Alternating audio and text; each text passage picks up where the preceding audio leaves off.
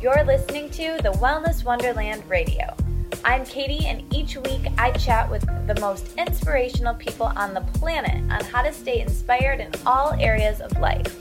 As you listen, feel free to tweet at me at Katie Dalebout. So grab your headphones and listen on the go, or cuddle up with a notebook as we dive in deep with authentic conversations. I'm so excited for today's episode. I'm going to get into it really quick and tell you the announcements super quick. Number one, if you haven't joined the Facebook crew yet, we discuss the episodes. We don't really discuss anything, we just hang out, and it's a great way to connect with other people who listen to the show and get to talk to me. And I love talking to you. So, link is in the show notes. And also in the show notes, there's a link to iTunes. And if you want to support the show, the best way to do it is tell a friend and also to leave a review on iTunes. That would be really, really nice of you. It makes my day. So that would be cool. That's really all I have to share with you. I hope you guys have an amazing week. And this episode, it's such a great conversation. I absolutely love Val, who you'll meet and get to know in this episode. She's Valerie Chaney. Check out Real Girl Programs. I'm going to be part of it. And that is the organization that she supports and works for and with if you listen to the Pete Holmes podcast, you made it weird with Pete Holmes, and she's actually made a couple appearances on the Pete Holmes podcast, and I loved her on there, and you will too because she's just so kind and genuine and really cool and funny. And I just relate to her a lot. We're into the same things. And I always wanted to meet her as I would listen to the podcast. And not even only when she was actually on his podcast, hosting it with him, but also whenever he would mention her and the things that she liked, I would be like, dang, I like that stuff too. This Val character sounds really cool. And so eventually we became friends, and here she is on the podcast. And when I'm getting to know her, she's so awesome. I absolutely adore her, and I know you will too. And you'll have a lot of fun listening to this episode. Actually, I did have one more announcement that I forgot. So, super quick, if you listened to last week's episode with Kim Anami, all about sex and our vaginal health, definitely check out her course, Vaginal Kung Fu, that is starting really soon. The link to that is in the show notes. I took it last year, so if you have any questions on that, email me, katiedalebout at gmail.com, or just check out the link in the show notes. There's a free video series that goes along with that, that even just doing that little free video series will really teach you a lot. It taught me a lot. So just wanted to plug that, and I'll talk to you soon.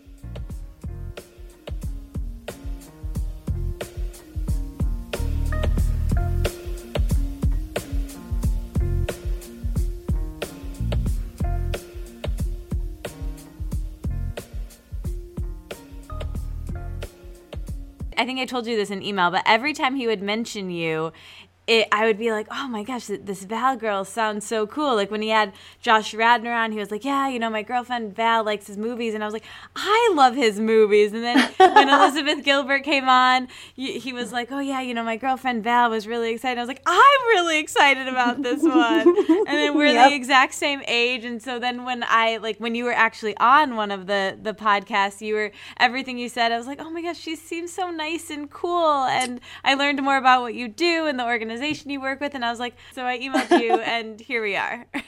yeah, it was so fun to get your email because when I did Pete's podcast, I gave out my email as like a promotion for uh, Real Girl, my organization that I work for and I got a bunch of emails from people saying like, "Can you ask Pete to do my podcast?" or "Can you ask Pete if I could be on his podcast?" Oh my and gosh. I get this really, really sweet email from you saying, um, "I think we should be friends, and do you want to do my podcast?" Yeah. Like, yeah, thank you. so yeah, I'm thrilled to actually be. I, I, the work that you're doing is so great and so important and so in line uh, with what I'm passionate about and what I do. So I, I was very happy that you reached out.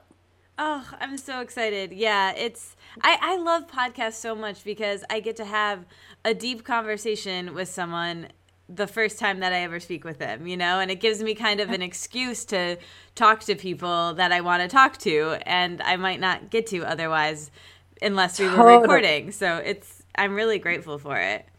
Totally. Yeah, that's exactly what Pete says about his podcast too. yeah, yeah, he says something that that really um this is it's kind of like being on an airplane where you turn off your cell phone and you're with somebody for an hour, 2 hours. His podcasts are like super long sometimes. Yep. and it's you're so present with that person and I think the long form conversation. I think that's why people are liking podcasts so much because it's kind of become a lost art because people are on their phones or it's little sound bites or, you know, and I mean, I love me some This American Life as much as the next guy, but even. Yeah, totally. Isn't it funny that we had all these things like instant messaging and texting yeah. and like now because of podcasts, we're all like, oh wait conversations are so like have you heard this new thing where people just talk yeah. to each other it's so crazy. I know, um, I know. It's so funny. I never even thought of that. Yeah, like our generation, it was all AIM, you know, growing up. Yeah. And like how we uh-huh. like communicated with each other.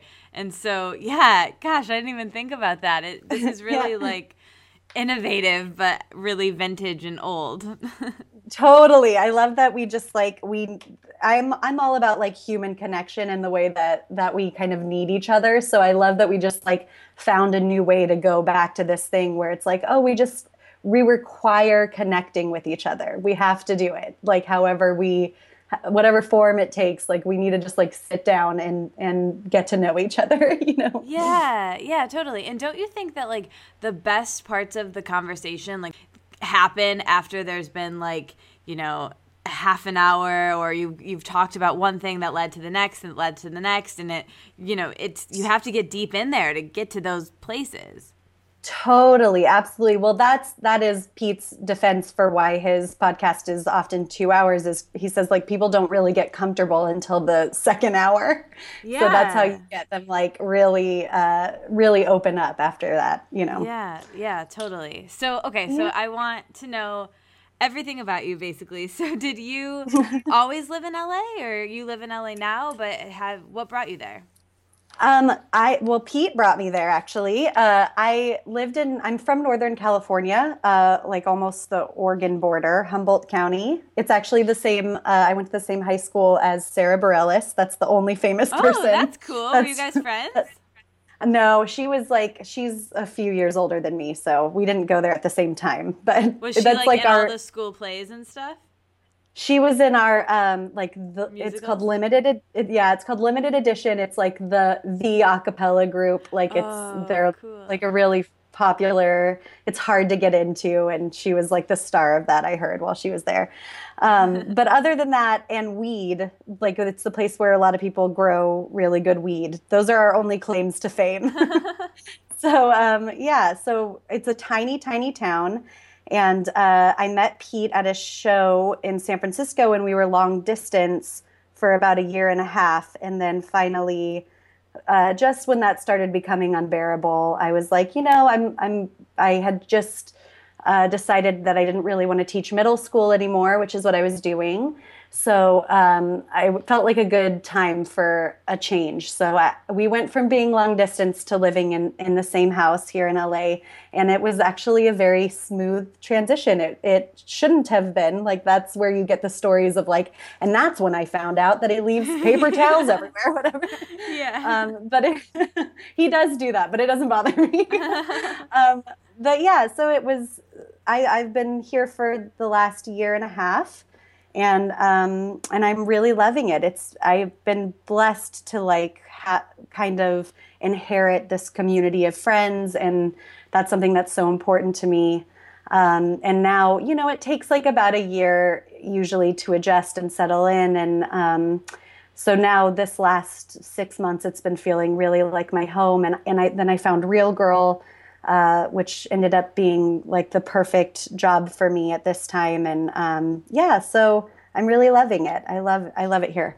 Mm, that's so cool. It's it's funny because I do listen to his podcast, and you know I've well I found it actually somewhat recently ish, but I guess it's. Mm-hmm time goes by so fast. So I guess it was like a year ago.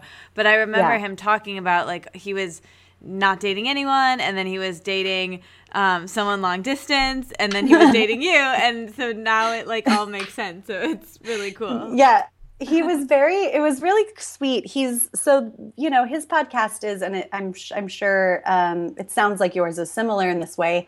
His podcast is very uh, like transparent. So he's he's really honest about everything in his life. And uh, so so many people come up to him uh, and say you know i feel like i know you and i usually say like you you basically do if you listen to the podcast yeah. like he's very he's very honest and um, so it was we had been dating for a long time before he really even mentioned me, and definitely before he mentioned my name. Uh, so it was kind of sweet. He was like extra protective of mm. of just like our relationship, and so by the time he did start mentioning me, we had already been dating for like two years. mm, but but it was really nice. I mean, we're three years into it, and and it is the relationship that I've I've always dreamt of, but didn't really know was actually possible. So I do feel um, you know, really in a place to be to just like say to people like hold out. It's really possible to have somebody who like sees you completely and loves you exactly the way that you want and need to be loved and you find it really easy to love them in the way that they need to be loved and it's it's something really magnificent that both of us are like constantly like every day we're like I can't believe we found each other and this is our life mm. and um, yeah, so it's really good. It's really good stuff. so how did you guys meet at you said you met at a, a show when he was in um, where you lived in san francisco um, i lived actually like five hours so this oh, is the embarrassing hometown. part yeah yeah so i lived about five hours north of san francisco and i had started listening to the podcast i think in its first year mm-hmm. uh, so it was fairly new and then I um, I like knew him, or I just knew that he was a stand-up. I had never really seen any of his stand-up, and so I drove. I was always driving down to San Francisco because even though it was five hours away, it was the nearest city because yeah. it's really my small town's really isolated. Uh, and I drove down uh, with my friend, and we went to see a show and then I actually waited in line to see to meet him. um, and afterwards, he he we met, and he said, "I'm going to be at this bar next door afterwards if you want to meet me there." And I did, and couldn't believe that he had like I I just was beside myself the whole time, and uh, and we like talked until the bar closed, and you know we kept in touch afterwards and texted and uh, started seeing each other about once a month in San Francisco. So San Francisco is a very special city to us because that's where we yeah. our relationship was pretty much facilitated for the first year and a half. And you know, it was a really casual um, thing. Like it was, we would just like meet and have these like romantic weekends and then go back to our own lives and which i think was really really important for both of us um, just to learn how I really needed to learn how to be um, be able to exist and be happy on my own and not require that from the person I was in a relationship with and uh, and he, that really taught me like I found so much freedom in being like I can meet you and, and we can have these wonderful romantic weekends but then like I, I also am totally fine and living on, you know, living my life on my own. And, and, uh, he really needed that at that time too. So it really set a good foundation for our relationship where, you know, I, I had been in a really, I had been married before and that relationship was really, really codependent. And, um, and this relationship could not be more opposite. Like it really, it set a good foundation for being like, you have your things that you do and I'll support you in any way I can, but like they're yours and and I have my things and they're mine. And um and for me that was really important. It was a, a big shift in my life once I started seeing when I when I stopped seeing love as kind of like two incomplete people meet and then they make one complete person to being like two healthy now I kind of see love as like a bowl and you each your complete people ideally and you put into that bowl it's like this third thing outside of you that you like protect and you put into.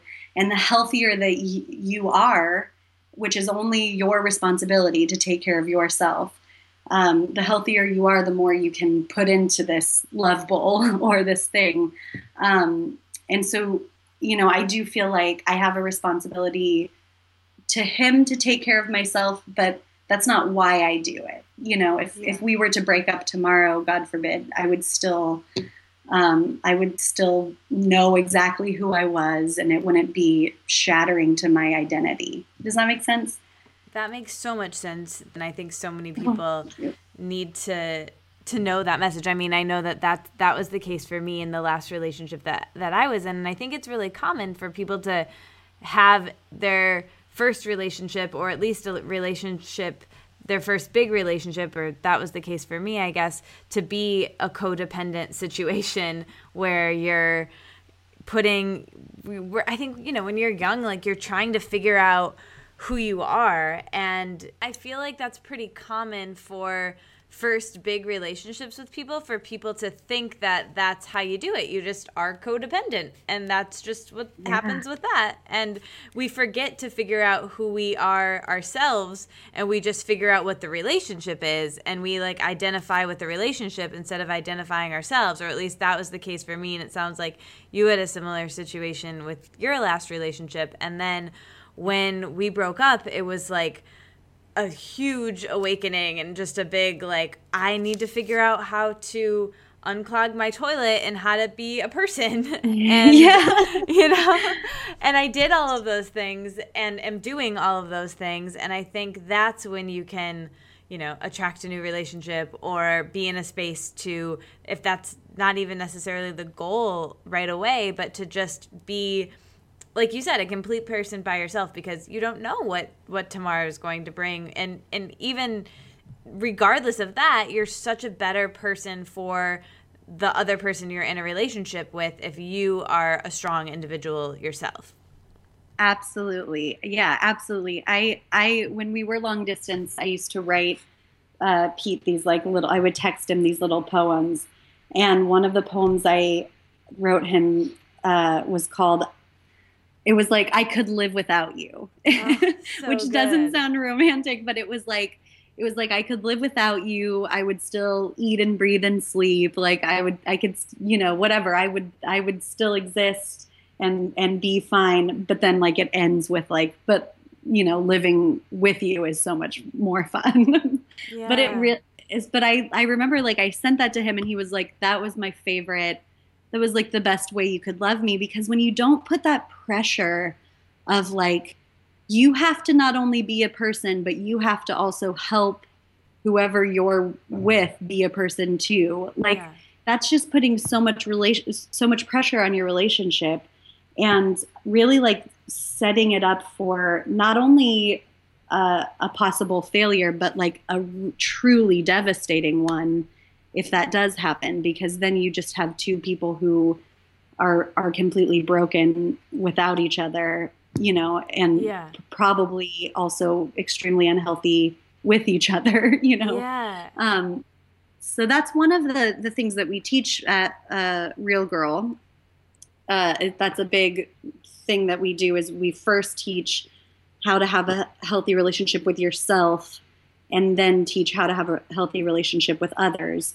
Uh, so the foundation really is like first you have to. We use the like oxygen mask um, yeah, that. metaphor that, which I totally I I think is so important. Um, and that's something that I didn't really see modeled. My my mother taught me a lot of wonderful things, and she she's really a great person and did the best that she could. But as far as being like an empowered individual, um, that's something that I had to and, and still am having to really kind of teach myself because I, I watched my mom um, really just give herself a hundred percent to everybody around her and take so much better care of the people around her than she ever did of herself.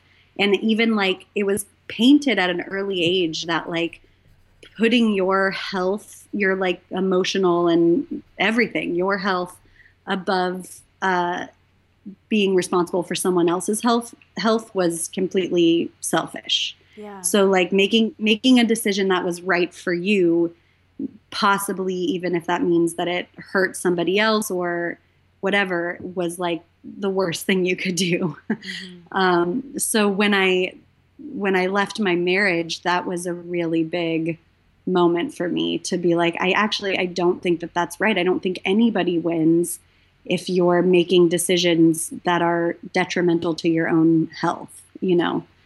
Yeah, I completely relate to the mother thing. That's the really similar dynamic um, that I grew up with, and I think that's really important that you're doing that work with Real Girl to think we see that modeled for us all the time. And you know, I think mm-hmm.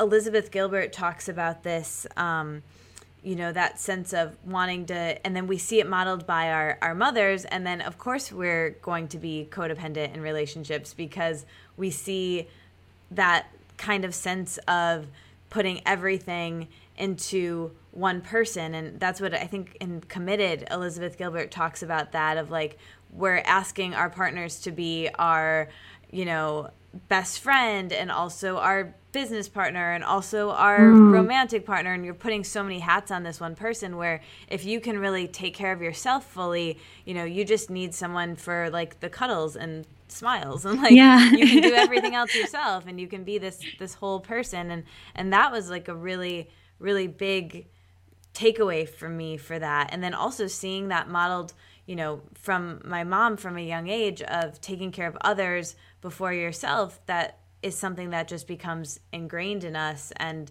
it's mm. it's something that's been really important to me lately of my mom devoted her entire life to taking care of me. And recently you know i'm i'm 25 and i'm like you know mom this is the time for you to take care of yourself. You've done you know good job. Yeah. And she spent her life after in the last several years like taking care of her parents and my grandma died recently and so mm. i was like really the time for you to take care of yourself and it's like a new skill she has to learn and i'm really watching her do that. Yeah. Isn't that so interesting? And you probably are are being an example to her. I'm really interested right now in how i'm starting to see with my parents the slow shift from like them fully taking care of me and being my examples to me fully taking care of them and being yeah. their examples you know like we're we're not there yet but like i really am when i when i was leaving my husband my therapist said um, she's like i wouldn't be surprised if there was some kind of glimpse that your uh, mother was actually jealous, maybe a little bit jealous of of your strength in that situation, and that to me sounded so weird at the time. Like I was like, no, there's no way. And I haven't seen that like exactly, but what I have seen is she is is starting to do the same thing, like starting to make stand up for herself a little bit more in her relationship and um, and starting to care less about what people think of her and all these things that you know ideally you're doing in your adolescence and she's doing it in her 50s um, but but better late than never you know. So so it is this really interesting kind of shift where now i'm i not only am thinking like well i have to kind of raise myself um, to be the empowered woman that i want to be but then I also like am becoming that example to my mother, which is a really strange feeling. Uh, but I'm pr- proud and happy to do. But that brings me to another thing that you brought up for me is I I feel like, and I say this with you know no judgment at all. I just I think that like working on yourself is is so hard. Like just trying to become your truest highest self is such a chore that I often think that sometimes what happens is people either on a conscious level or a subconscious level um, are often having kids thinking like well it's too late for me but i'm gonna ra-, or not even it's too late for me but they'll like they get excited about this this fresh start almost of this person that they can create that's going to be do way better things that they ever did or like you know and that yeah. is one of the the cool things about kids is that you they are starting from ideally such a uh, maybe a more enlightened Fresh. place yeah. yeah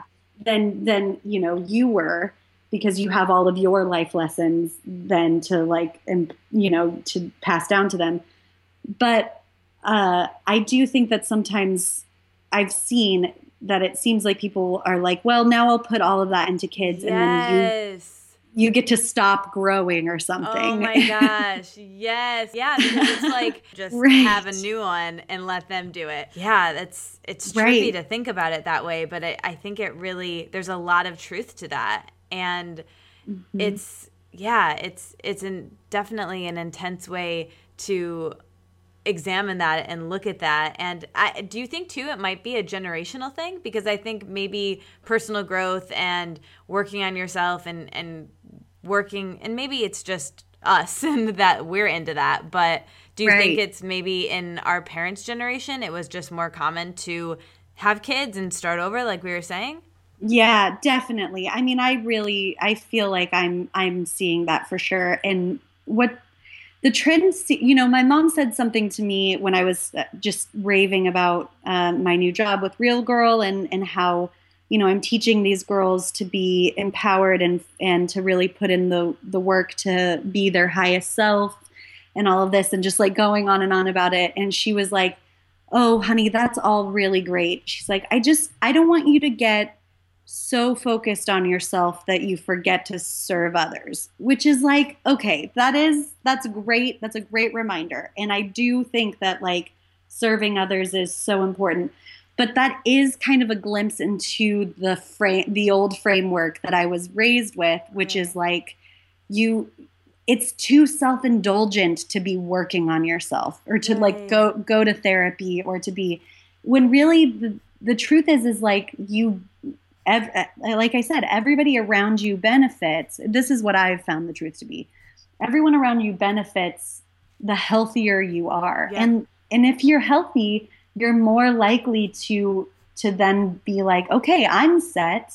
How, you know, obviously there's always growing and things you can work on, but it's like now how can I serve others as opposed to I had a really big epiphany um, like about my mom specifically, which is basically exactly what I said, where I was like, oh, she had su- she had such a hard childhood that I think her serving everybody was deliberately a way to like not directly look at her own mm. Issues. It was like a distraction of like and it's a it's a you know as far as distractions go, that's like a, a good one I guess to have. Right. Um but Coping like mechanisms. Exactly. But it's like that's codependency like to the T, which is like you just are are putting everything into this other person so that you don't have to become a whole person yourself.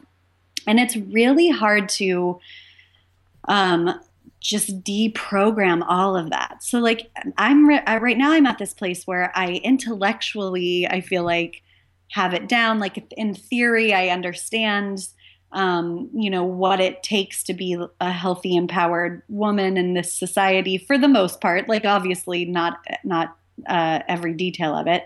But intellectually, I know it. But then I still, I'm battling 25 years of condition, yeah, yeah, programming and conditioning for the opposite. So I still catch myself, um, you know, just little things that we're always taught, like just saying yes to things that I don't want to do, or, um, you know, putting somebody's feelings completely before my own well-being and you know all the little ways that we're we often like train girls specifically to be peacemakers um, and i think that that is that goes so well with how i am naturally that right now i'm really trying to um, to identify what is who I am just naturally and my my personality traits and what is just what I've been told that I should be as like a polite well natured like good natured girl in this society does that make sense yeah it makes it makes perfect sense and i think it kind of speaks back to what you were saying before when your mom was like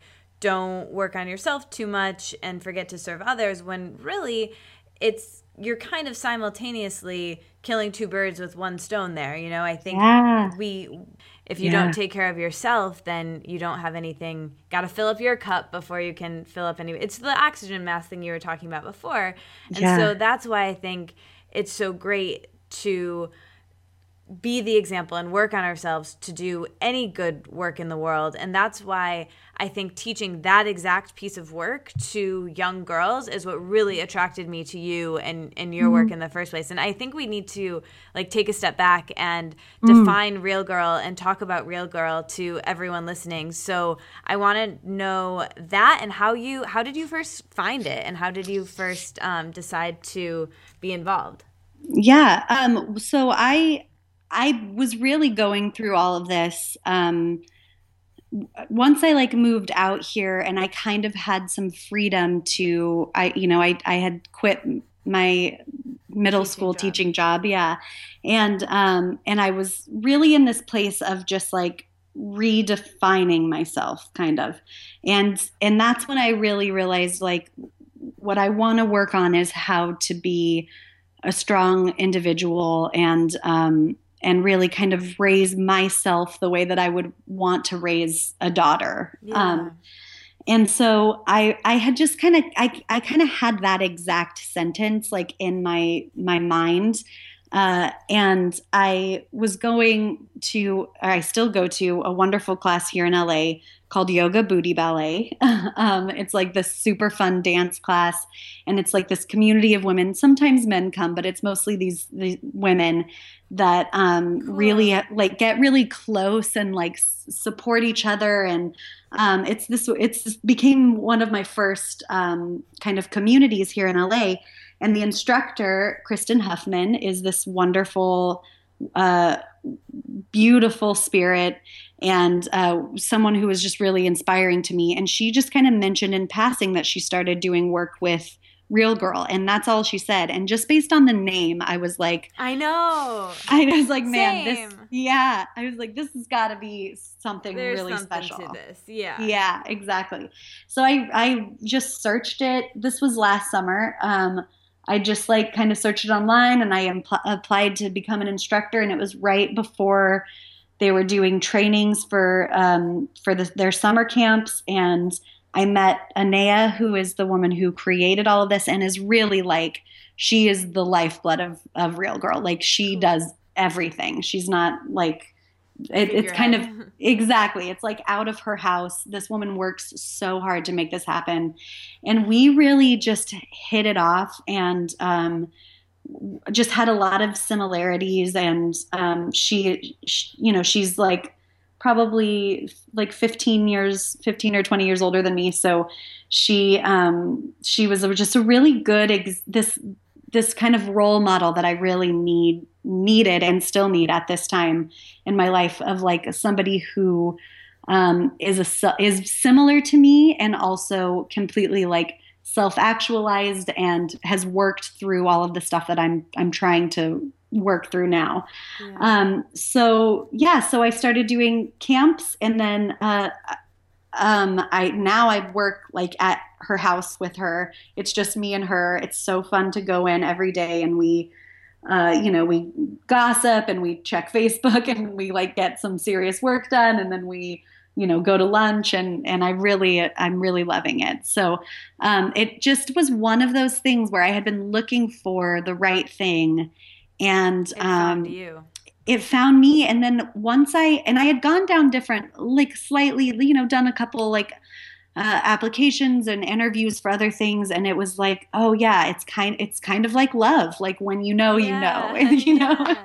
um, so i feel so fortunate and like it's not a coincidence at all that this is found me at this time in my life um, so to answer your your yeah. question about what what it is, um, it's basically we do work, workshops and camps for girls between the ages of eight and sixteen, um, all over the U.S. and in right now in Hong Kong and Guatemala, and um, we're launching in. Uh, the UK, we're doing like a soft launch in February. So it's really expanding. And the foundation of it is based on this appalling statistic that says that um, the average American girl's self esteem is the highest it will ever be at age nine. And then it like severely plummets short in the years after that. And it never gets to as high as it was at age nine. So it's that was it's so heartbreaking. And if you know, if you're like me, I after I heard that, I was like, that just seems crazy. And then I thought back to like how I was at age nine. And I'm yeah. like, yeah, that's like, I was like, right. yeah, I was unrecognizable. I like knew what I wanted. I was not afraid to like be in front of people and exactly. like, you know, and uh, so it really seems to be the case. So the goal of Real Girl is to catch that tender age you know, uh, slightly before or in the years after, and really before there's been so much conditioning that our society is still doing um, to young girls, we really try to to catch it and and give them um, the tools to be able to decipher for themselves. And and a good foundation of like knowing who they are so that they they won't kind of like believe in the bullshit basically. Yeah, yeah. um yeah so like you know an example of we ha- we do like a big media section. So we have uh, um, two modules for that that are like uh, the first one is media and body image.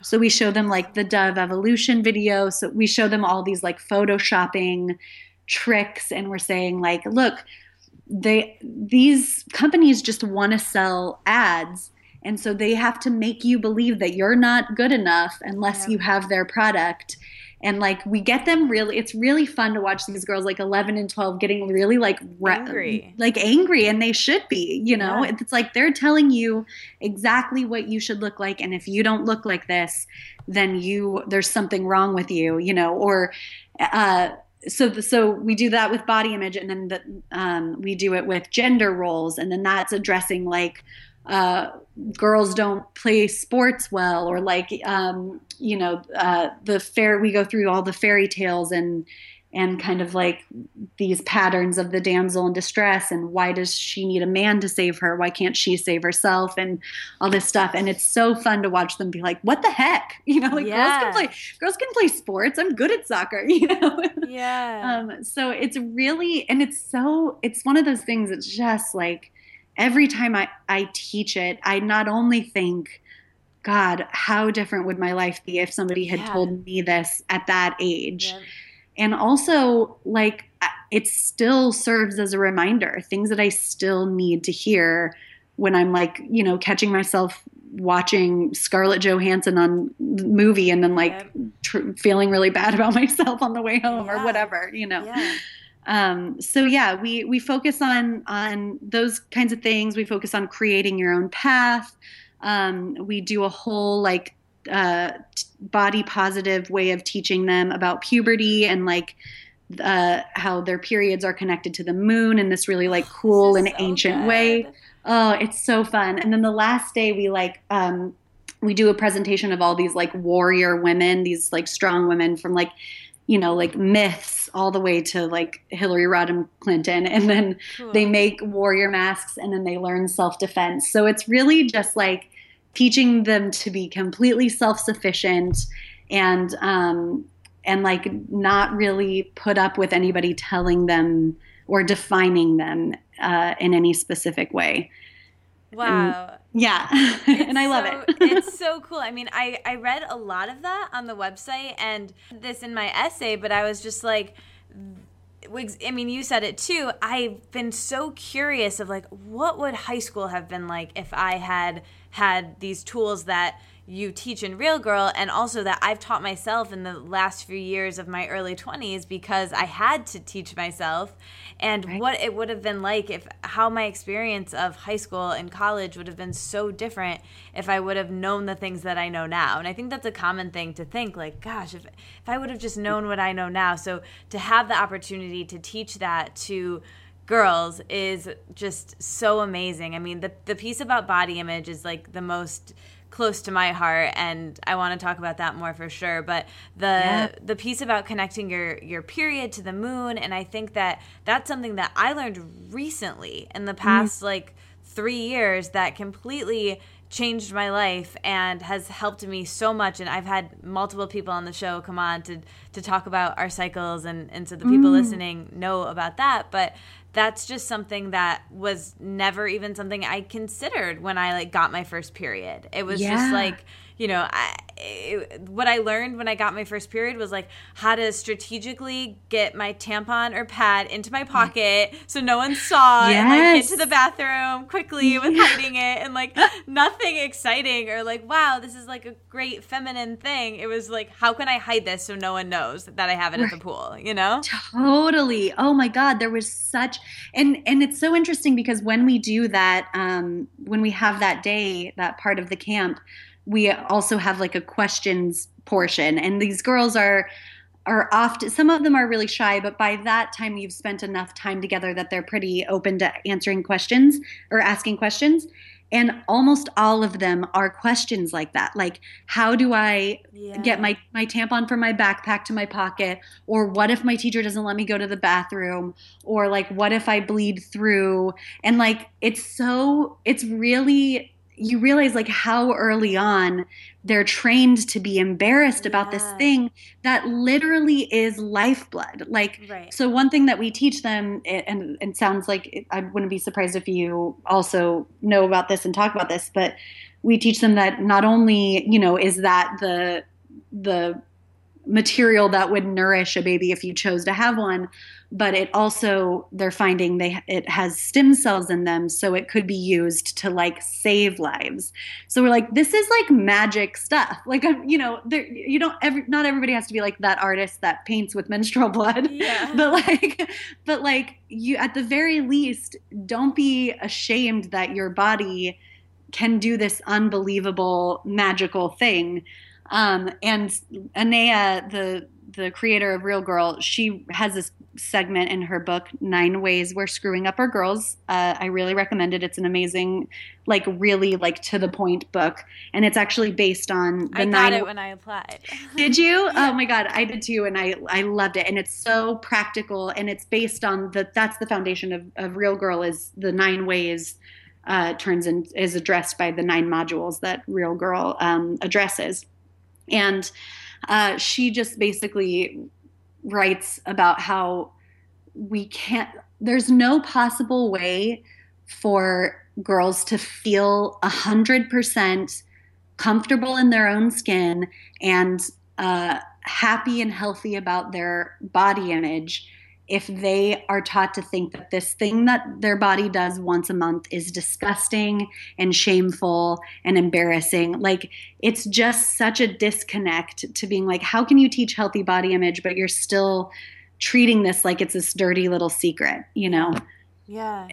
And that's something that again like like you said that was just not even close to being how I, I learned about my period. No, not even close. And I think it's great that you're talking about like, you know, sexuality and periods and puberty because parents do it sort of, but I think that a lot of times they're uncomfortable or their parents yeah. didn't do it in a great way. And like I remember my mom like taught me this stuff through an American Girl book that she like kind of read with me and it like yeah, it was just like so I remember it like I think it had like Velcro pubic hair that was involved and like yeah, I mean it like meant well, but at the end of the day, there's so many more questions and I think just talking about periods, like being able to like you can kind of when you're older with your friends but it's still almost in like a shameful way and i think recently in my 20s when i've gotten more into feminism and spirituality and just different personal growth and just you know understanding myself as a person and maturing, I've been more comfortable with speaking about these things. And so I'm I'm so glad we're talking about periods right now and saying yeah. the word and talking about this stuff because I think that um, you know, destigmatizes it and the more right. we do that, the better the world will will create for for girls growing up and and just in general, I think we should I just think that we should talk about periods a lot more than we do.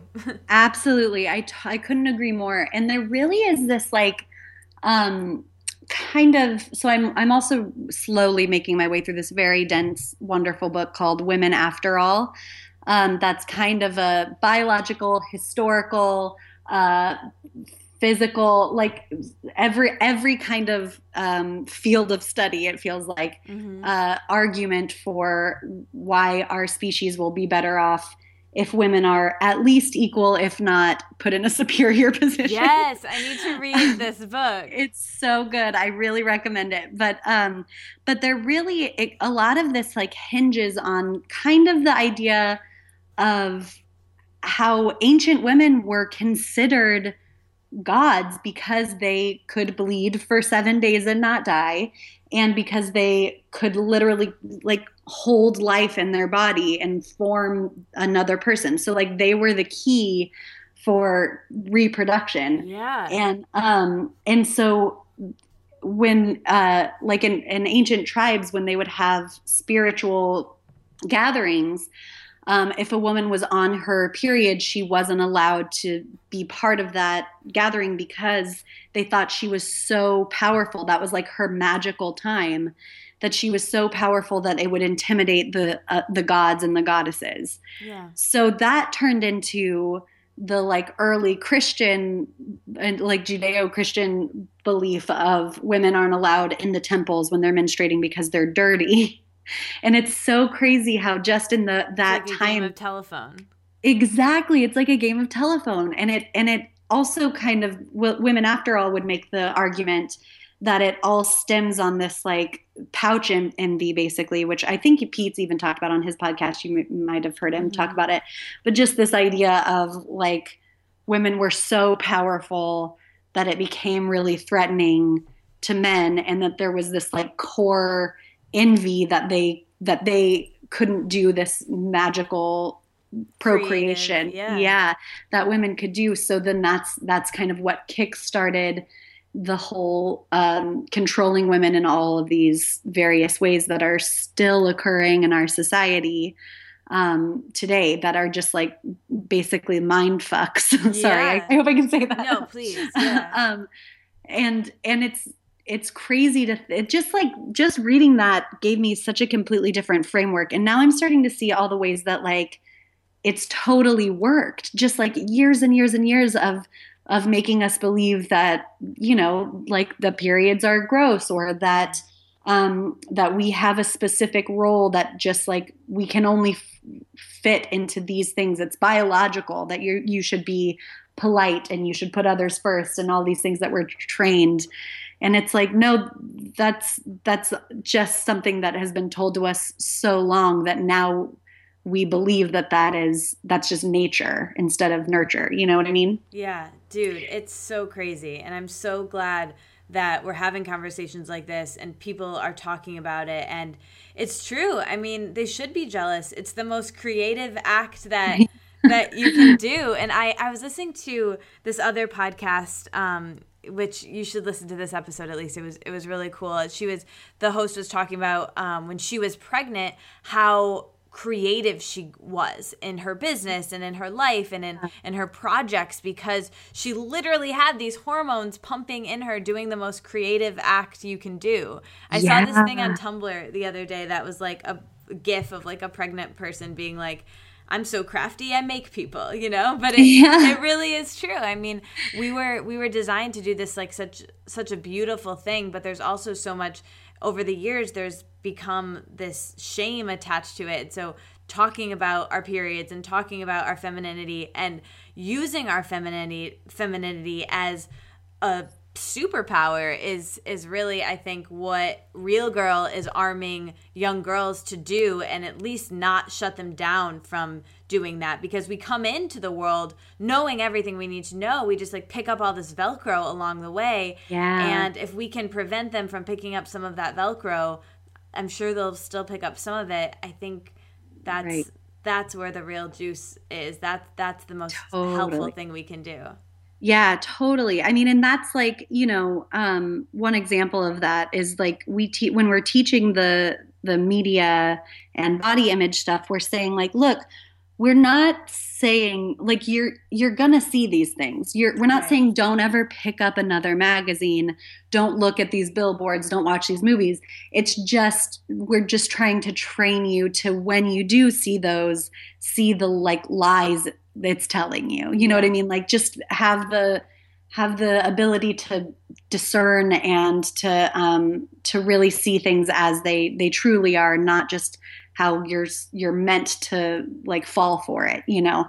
Um, but yeah, it's really, and we also I, w- I just want to add um, because I do think this is a cool detail when we when we are teaching them anything about their bodies, we we're very careful to say and it can create a baby if you choose. So like we're really I really think that that's such an important thing for me because I was so because my mom only ever in her life like her one goal, her only goal was to become a mother. Um, and like I've seen how that's played out and what that did to her like during her empty nest time and like uh, just that was her only her her only purpose and she really only knew to train me to also believe that. So at, from an early age i was like babysitting and and changing diapers and working in the church nursery and like really being groomed to just want to be a mother.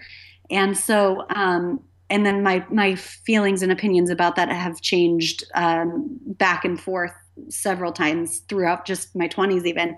Um, but I really think that that's it's important to tell girls like look your body can do this and that's what you should find strength and power in. Whether you choose to do it or not is completely up to you but it doesn't mean that you're less of a woman if you don't have a baby or even if like you can't have a baby. It like yeah, there exactly. that's not that's not the point. The point is is that we were designed for this really cool thing and you also have a choice to to participate in that or not you know mm, that's so good yeah and again i think it a lot of that is a generational thing and i think empowering young girls now and and i think our generation is a bit more aware of questioning what our parents did i guess every generation yeah. questions what the generation prior to them did um, right.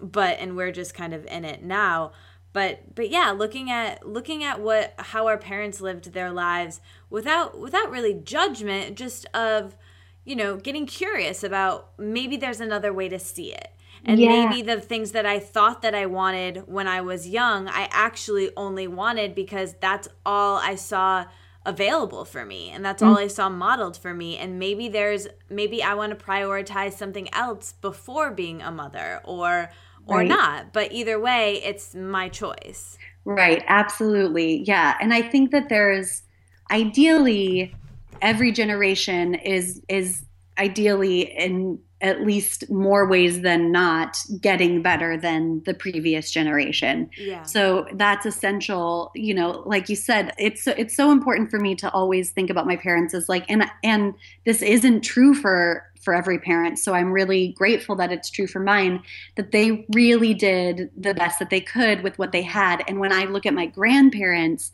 I'm I see how far my parents have come and that has helped me have like a new well of compassion for them because I'm like, oh, you really like thank you for at least starting us at this point and not the point that you started, you know. So that's why like a- above all I really think the most important thing is that you're just always growing. I think it's so important to not hit pause and not, you know, think like, okay, occasionally you do see people who are who have just become their parents and you're like, how how have you taken this any farther? Like how are you you're just you've kind of stayed stagnant and um, and I guess that's that that that could be judgmental, but if for me the most important thing that I, I look in for myself and also the people that I surround myself with is that like there's constant movement forward and like challenging yourself and growing and doing that really really hard work even after you've found somebody that you want to spend your life with even after you have kids like you never get out of doing that you know what yeah. i mean you have to like always keep trying to be the best self you can be, you know. Mm. Yeah, yeah, exactly. And it's so it's so interesting and beautiful to in our 20s. I think it's the first time that we can look back at our parents as people, you know, and not as, as our parents and and look at how it was for them growing up with our grandparents and and really understand everything with more clarity. And because you know when you're growing up they're they're your parents and they're like authority figures and it, it's hard to separate yourself from that. But now that i've gotten separation and i've moved away and i can finally understand get some i think distance is really key at least for me and yes. and understanding that. But you know going home for the holidays and and being around um, my mom i and my my family in general it's it's just it's interesting to just kind of observe it and to just be this looking at it from a, a different lens and it, it, brings up a lot of emotion in how much i've changed and a lot in a lot of ways like how much has also stayed the same and yeah. um, it's just it's fascinating but it's really easy to be judgmental towards that. And i mm-hmm. i really look at that as that's something that i stop myself from doing and being like just being so compassionate. And like you said you know everybody's doing the best that they can. And mm-hmm. i'm sure that you know in 10 years i'll look back at how i was in my 20s with so much you know yeah. probably. And i feel like we're all like you said with um you know the the older woman that you were talking about earlier how we're always growing and changing and i've been saying this a lot lately but i feel like our 20s are like this second adolescence that you know nobody really mm. tells you about yeah you're just like constantly learning. So like i feel like i'm going through everything i went through um when i was younger. Like tavi gevinson has this thing where she says that being a teenager is like a cartoon character because you're feeling all of these emotions for the first time, which makes them more intense. And then also you add on that all of these extra hormones. Yeah. And um, so that's again why I feel like Real Girl is so amazing. But I feel like I'm still that cartoon and I'm yeah. still like feeling all my feel. I just feel a lot of feelings. It's just like how I am. But yeah. Um, but yeah. yeah, to really like look back on that and I don't know. I don't know. oh my gosh, no, you're totally right. I love that. That like I I'm picturing my high school years and I was totally a cartoon. Yeah. Um but but yeah, I really think like I I have such a fondness for my 20s um because I've changed so much and like I and I, I don't know. I just think that like it feels like every single day I'm learning something new about like who I am and like discovering myself still. Like i'm still like getting to know me like somebody that i'm like newly dating you know? Yes. And i really think that it, it's important a, a, really important shift for me from my high school self to to going through these things in my 20s has been to look at it honestly like that with the same kind of compassion and self-love that i would have for a, a new friend or a new boyfriend or something yeah. um, of just being like oh that made you angry how interesting you know like saying this to myself like yeah. why why were you feeling so upset like you know and really like taking yourself out of it and like you were talking with your parents and just like observing and mm-hmm. and um and using it as a way to like get to know yourself the the double-edged sword part of constantly growing is that sometimes that can lead to this this idea of like never being happy where you are or always being so hard on yourself because you don't think that you are where you should be. And i think that that is the quickest way to stunt growth is by being so hard on yourself and critical of yourself that you don't um, you know it just it should just come from a place of of loving yourself that you want to be the best person that you are not like hating who you are and wanting to change. You know what I mean? Mm-hmm. So it's that's been a really big lesson for me is like even when I do things um, that I'm not proud of or when I think back on things that I kind of regret, having the compassion that I would have for my best friend and saying yes. like look you're just you're learning you're you're doing life is hard you know like yeah. you're doing the best that you can and next time you'll do better and just like let it go you know forgive yourself and and move on and and don't make that mistake again if you can you know like just try not to do it again you know yeah. so um but again that's the kind of self-love that was taught to me that my family still uh a lot i still see a lot in my parents um that would just be considered completely selfish to give yourself that pass like it's selfish and if you don't carry your mistakes like like a heavy burden the rest of your life the guilt yeah yeah the guilt of it um, yeah. I love what you said about really getting. It's like what we were talking about earlier about getting to know yourself, and then once you get to know yourself, you can figure out who you are, and then begin to to like that person. I I talk a lot about journaling. I wrote a book about journaling, and yeah. I I write in there that, and I always recommend, you know, really getting to know yourself through journaling and and then after you because a lot of times we don't even know what we like or who we are because we've been just in it like we've been yeah. in what we've been conditioned right like like for me i was so in my eating disorder that I didn't know what I liked beyond that. You know, it was mm. all like, what do I like beyond green juice and yoga? Yeah. And like, who who am I really? And and actually, yeah. it's it's kind of funny that I'm talking to you because I was so obsessed with health and wellness in a very you know i i think now and we can we can get into this too and, and talk this usually comes up but yeah. um i was so into those things and such a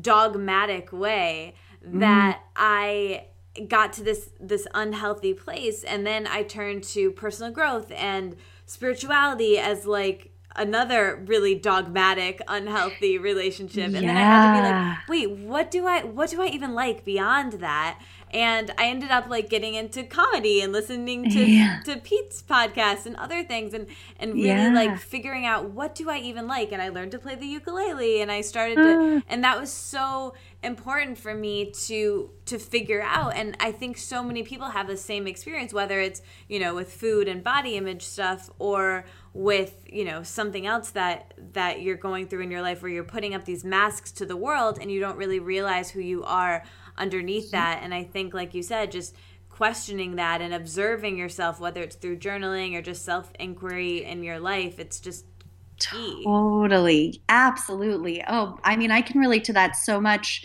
Uh, just this idea that, like, identity is so daunting. Like, I remember for me in high school, just the the big theme of that was like who am I? Who am I going to choose to be? And what if I choose to be the wrong person? Mm. Like, and that was, I was so desperately looking for identity in a box basically yeah. like i i wanted like here is your identity kit it comes with full belief system wardrobe um totally. you know like snarky remarks or whatever like it just comes with everything you'll need to be this exact person and, and protection it's protection exactly because being uniquely you is is a really scary thing and my brother one time told me i think i was maybe 21 or 22 and he said um, more than anybody I've ever and my brother and I are very close and Is he similar. Older or younger? He's older. He's five years older. Just the two of you, or do you have y- more? Siblings? Yeah, it's just the two of us, and it's very strange because we're very, very similar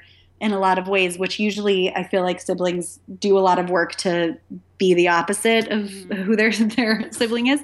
Um, but uh, so he he knows me very well, and he's like more than anybody I've ever known you have you have been more people in your life. Like you've been oh wow yeah. you've had so many different identities in your oh, life and i so me.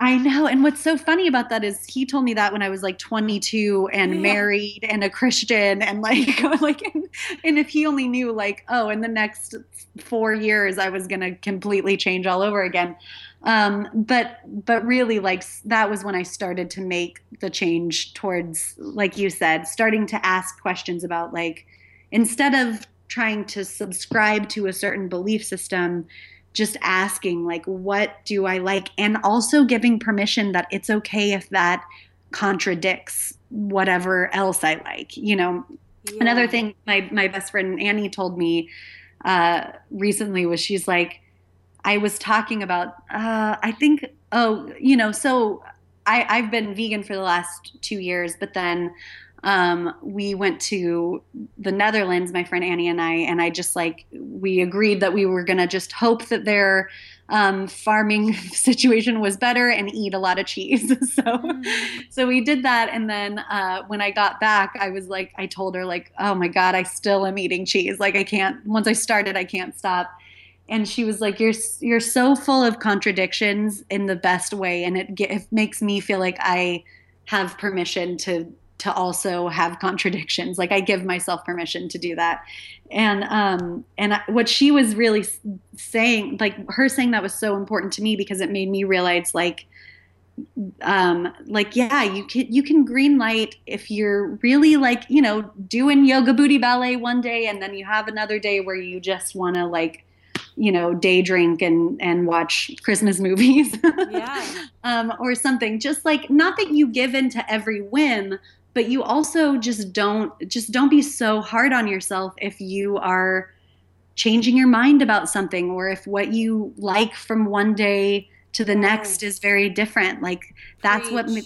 what that's what makes you uniquely you, which is what we need. We need people to be themselves like uniquely themselves in order for this whole machine to work at its highest function you know Yes. Oh my gosh. I mean, I think that, that that's everything. I think how I got into all of this is is really from my struggles with body image, which has been, um, yeah. and I think that it's it's easy to to for that to be mine and, and many many people and women especially because of yeah. the society we live in where you know we value one body shape and it's a, a thin body mm-hmm. shape that is what we see in the media and we yep. see, we revere and it's not that that's more beautiful than any other body shape it's just what's difficult to attain and mm-hmm. that's what's rare and and that's what a society tends to look at. So looking at it from a sociological perspective, it's it's really interesting, and I think this health movement that we're in um, with veganism and paleo and like whatever yep. all everything. It's like so polarizing and so everywhere. And a lot of that i think people mask their body image issues as quote health issues right? Where it's like mm-hmm. you know in the 90s it was like you called a spade a spade. It was like oh it's you know low fat and whatever whatever. But it was like clearly you're doing it for aesthetic reasons to manipulate your size and weight and right. now a lot of people hide behind their motivations of health really as a way to, you know, mask their wanting to manipulate their body because it's it's a for me at least I'll speak for myself I felt like it was so uncool to want to alter my body, but being healthy was cool and trendy. And yeah. like Jay Z's a vegan, you know, so right, um, and and you and P and like yeah. everybody, and so it was like cool, like th- that's that's you know that I can get behind. And I think it's just really important to remember that we should all create our own diets that work for ourselves. And what I've realized in the in the last few years, and, and this is controversial to so many people out there who are still so dogmatic, but I think that we should, you know, take what we want from all the different religions and craft our own and take the yeah. good stuff and leave the rest. And same thing with diet take the good stuff and leave the rest and just yeah. not be so hard on ourselves. And right. and that's what I love about what you were saying and, and relate to so much. And and it, it's cyclical too. Like you were saying, you know, there are days when you want to go to yoga booty, which booty I want to booty yeah. booty ballet, which I want to go to because it sounds really fun. Um, yeah. And there are other days where you want to just like day drink and watch Netflix in bed, which I also want to do with you because that's really fun. yeah, but come to LA, we'll do both those things. Totally amazing. But it, but it's pretty. It's it's interesting because I think that's cyclical. Because I think, and I think it has to do with our periods. You know, I I worked with this coach um, trying to get my period back after after many years, and mm. she was um, she works a lot with cycles and the moon, which you're familiar with with Real. Girl, and she really speaks about you know during the different phases of our cycle. There's a phase for um, being in bed when you're bleeding and mm-hmm. literally taking care of yourself and taking baths and those that's the time to watch Netflix in bed and not yeah. force yourself to do a hard workout. And then there's other times of the month where you're really active and you want to be active and it's so true you know whether you have a period or not or whether you can intellectualize that we all know that there are times of the month that we are really wanting to be active and there there's other times where we don't and just trusting that it's a natural cycle and just not being hard on ourselves is so crucial. Yeah absolutely. Ooh i love it. I love all of that. Yeah. and, and really what a big thing that i learned when i learned the moon cycle um, was that the whole idea and this is something that we're so so intentional about telling the girls but the whole idea of like women you know like being bitches when we that's not how we phrase it to the girls but right, right. Uh, like when we're on our periods is actually because that is a time when your progesterone levels are really high and you just want to chill out and relax but if you don't know that and you are being forced in a situation where you're having to be with people or you're having to be social or active or all these things, like you're not giving your body what it needs and your emotions what they need. So yeah, you're gonna be pissy. Like of course you are. Yeah. Um, so like just really learning that like once I started, honestly, as best as I can, I will like plan things around um around my cycle like we're having a christmas get together tomorrow because that's when i'm like at the highest levels of my estrogen yes. i mean it's not like that's not why but that this is why we didn't do it last weekend you yeah. know like i'm at the highest level of my estrogen so i'm ready to go and i'm like wanting to see people and all this stuff and and um, i'm often as best as i can really tender and and um, loving to myself when my progesterone's high and I need to just like relax and be with one person or no people, you know. Yeah. Yeah. Um, but yeah, I think that that is is really important. Just knowing that that goes back to like just knowing yourself and learning yourself. And honestly, it's so funny because Pete's somebody who really taught me that uh, just that ability to to be like, you know what, I'm. He's so reflective, which is probably the number one thing that I love about him. Mm-hmm. Uh, it really saves me a lot of work because he just like knows himself so well. And he'll be like, you know, I'm feeling grumpy. I think it's because I just like got off the phone, you know, with my mom or something. And uh, so I, I do think I'm just going to go ahead and like drink whiskey and watch Mad Men. And it's like, great. That's like such a good practice of self love is like, uh, again, obviously everything's in, in moderation. And if you're only doing that, then that's an issue. Yeah. And you might, you might want to ask yourself why. But like, but really just like trying to to truly take care of yourself. And I think you you really hit the nail on the head when um, when you mentioned that like when basically when did taking care of yourself become do this like dogmatic thing even if it's like sacrificing yes. your well well-being you know? Yeah it's so crazy. Like it's so uh i know. It's it's crazy. And I, I think what you said there about there are some days where you need to, you know, Pete loves Mad Men whiskey. For me, it might be like Mindy Project and like you know, yeah. sweet potatoes dipped in coconut oil or something. But I love it. Whatever it is for you, I think it's having a diverse set of a diverse tool belt of coping mechanism. Like yeah. diversifying your coping mechanisms you know whether it's sometimes it is taking a bath sometimes it's like warm bath is not going to cut it i need something right. stronger than that and sometimes it is calling a friend but sometimes it's like that's the last thing I want to do is speak to another human being right now. So it is like zoning out and watching TV. But I think it's having that unique set of tools that works for you and knowing that, you know, when you're frustrated or when you're having a bad body image moment or you're frustrated with work or a relationship or something, being able to befriend yourself and turn to yourself in this really loving way is, is so great and it's so awesome that that's being taught to young people and and to older people too like in this conversation we're having right now like i basically just learned this stuff. And, yeah. and i'm always learning. And, and those and knowing too that those coping mechanisms are constantly going to grow and change as you do.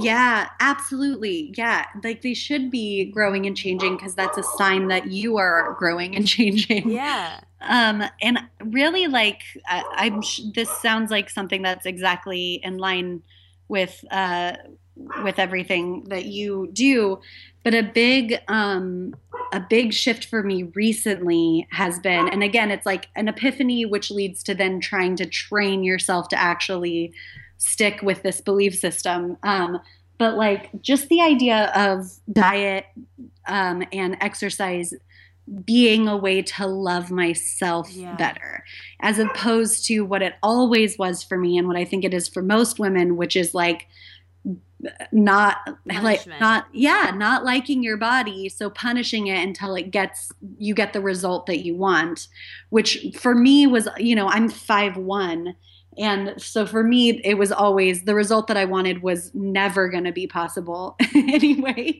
because it was like tall women it's like but it's but it just has been this big revelation for me and has made me want to do things like yoga booty ballet or like finding exercising that i that i enjoy that actually like feeds my spirit as well as my body and then also doing it as a celebration of my body and like being grateful for you know i really do this practice of like when i'm doing yoga or something or even when i'm not even when i honestly because this still happens when i like look in the mirror and and want to go like ugh i'll like st- i'll try to stop and be like thank you you know legs for taking me everywhere i need to go. Thank you we you know eyes for seeing uh, truth and thank you mouth for speaking my truth or whatever you know just like thanking my body parts and being like i have this capable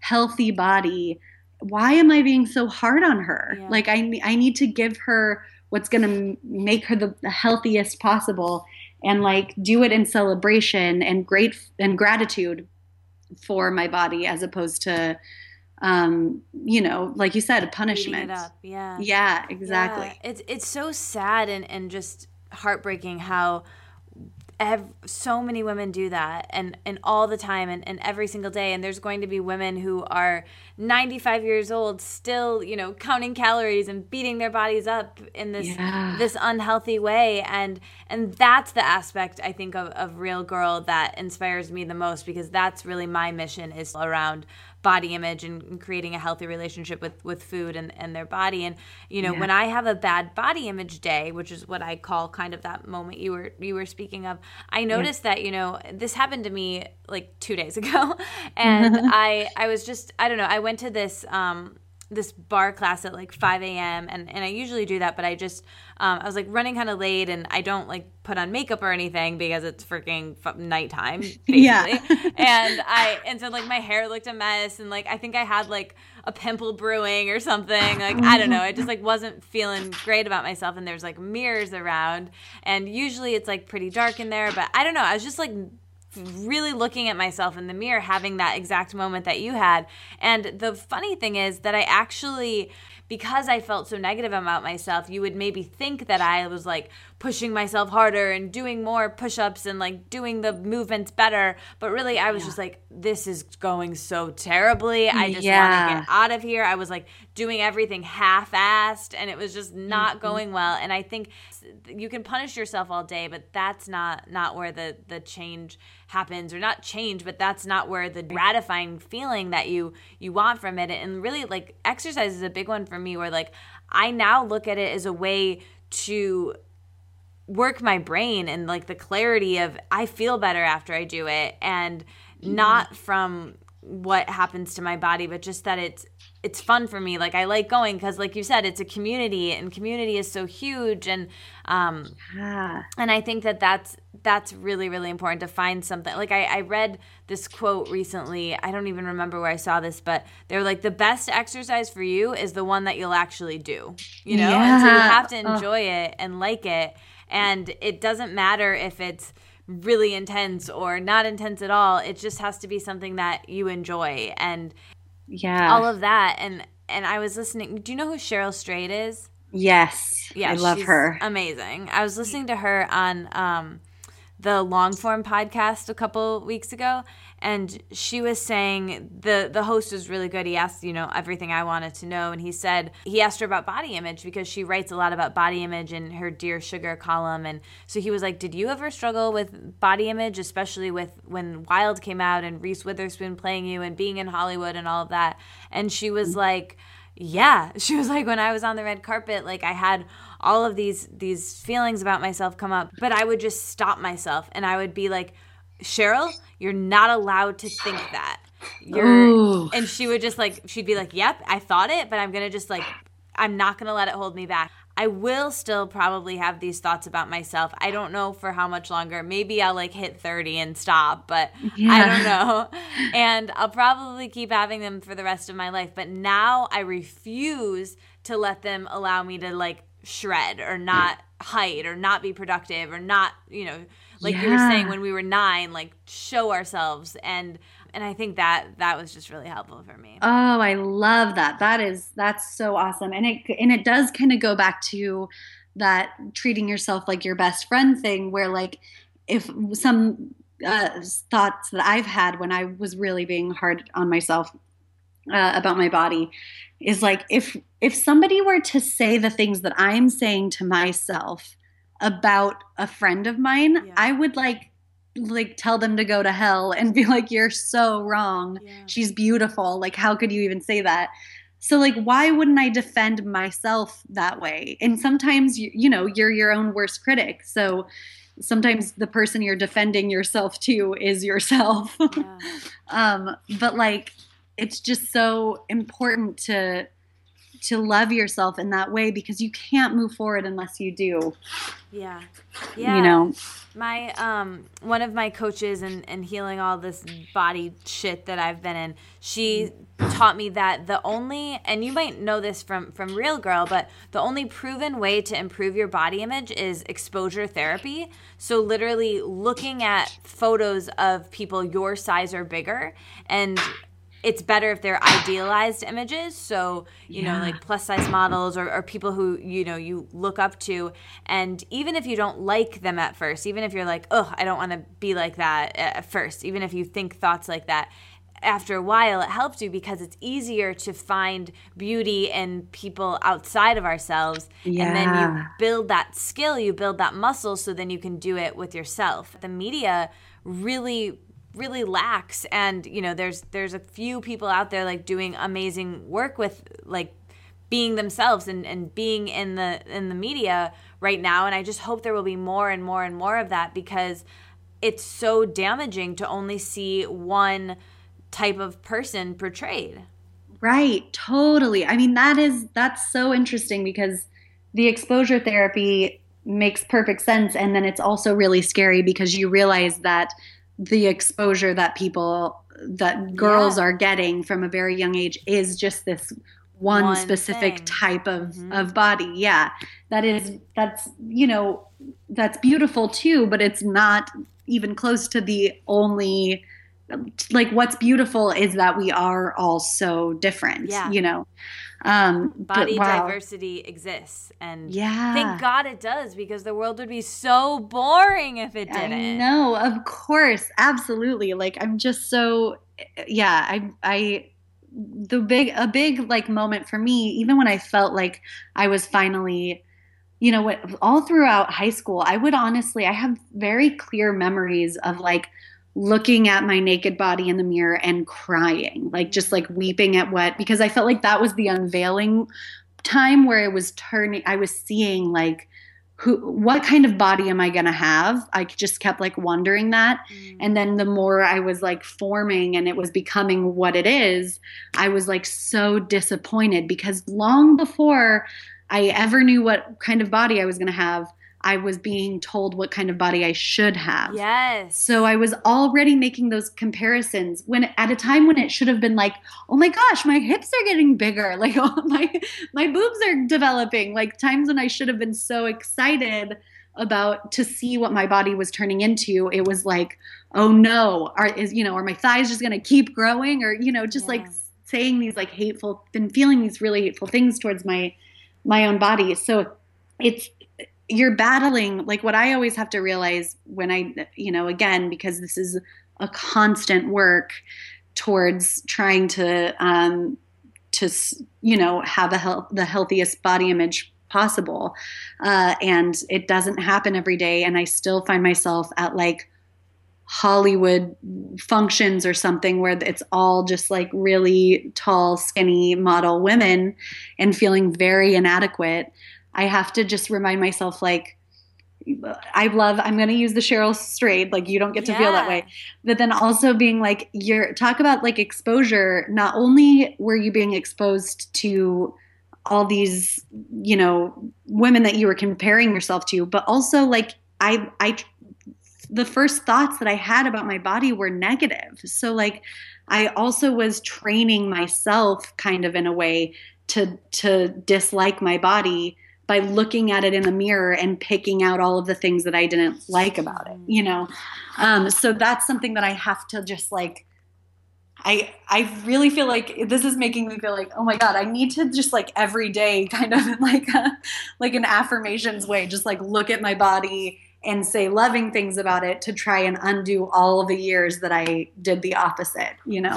Yeah, and, and focusing on focusing on the good. You know, finding your worth outside of your physicality. I think yeah. I was so obsessed with my body and you know food and weight and all of it because I felt like I was worthless beyond my body. You know, mm-hmm. I didn't feel like I had anything to contribute beyond that. So, you know, Brene Brown has this quote where she says, creativity is unused creativity is not benign. Ooh. Right? Ooh, that gave me goosebumps. Right? Goes right in, right? yeah. It goes right in. Yeah. It's, oh my God. It's a good one. And it um I think she actually Ooh. said that on Elizabeth Gilbert's podcast, which Oh my god, I haven't I haven't listened to that oh yet. my gosh, you have to check it out. It's so good. She I just will. Did like one season of it, but it's yeah, it's it's top notch. You should listen to it. But I definitely will. Um defining yourself outside of your body is just key to to help. I know that for me when I am having a bad body image day, something that helps me shift out of it is doing something creative. You know, if I write mm-hmm. that day or if do something that I can get my worth in another way. Um, and you know, maybe that's not the the healthiest way to do it. I think the healthiest way to do it would probably be to find your worth just because you exist. But I'm yeah. not there yet, you know. So I, I do these other things. no, no, yeah, absolutely. But I, I, yeah, I think that that is that is a very healthy way to to and reminder that like we're complex people because the reason why you and I feel have and so many women have felt like my worth is in my body is because we're all but being directly told that as women in this culture. Yeah. That like that is that is our highest value. And and boys have body stuff too, but they there isn't that much pressure and like you can only be this, you know. Mm-hmm. Whereas uh we are we're told like that's first and then whatever little hobbies you want to have after that that's yes. totally fine you know? Um, so i think that that is a beautiful and really important way to combat that kind of training is being like no i'm a complex person. I'm not just this outward body. I'm a spirit i'm a soul i'm a brain. I like i i can do all of these other things um, that are of value you know to society and um, it made me think of in Amy Poehler's book, Amy Poehler mentions, she says, I basically came to terms with the, like, not came to terms with, she, I want to make sure that I get this exactly right.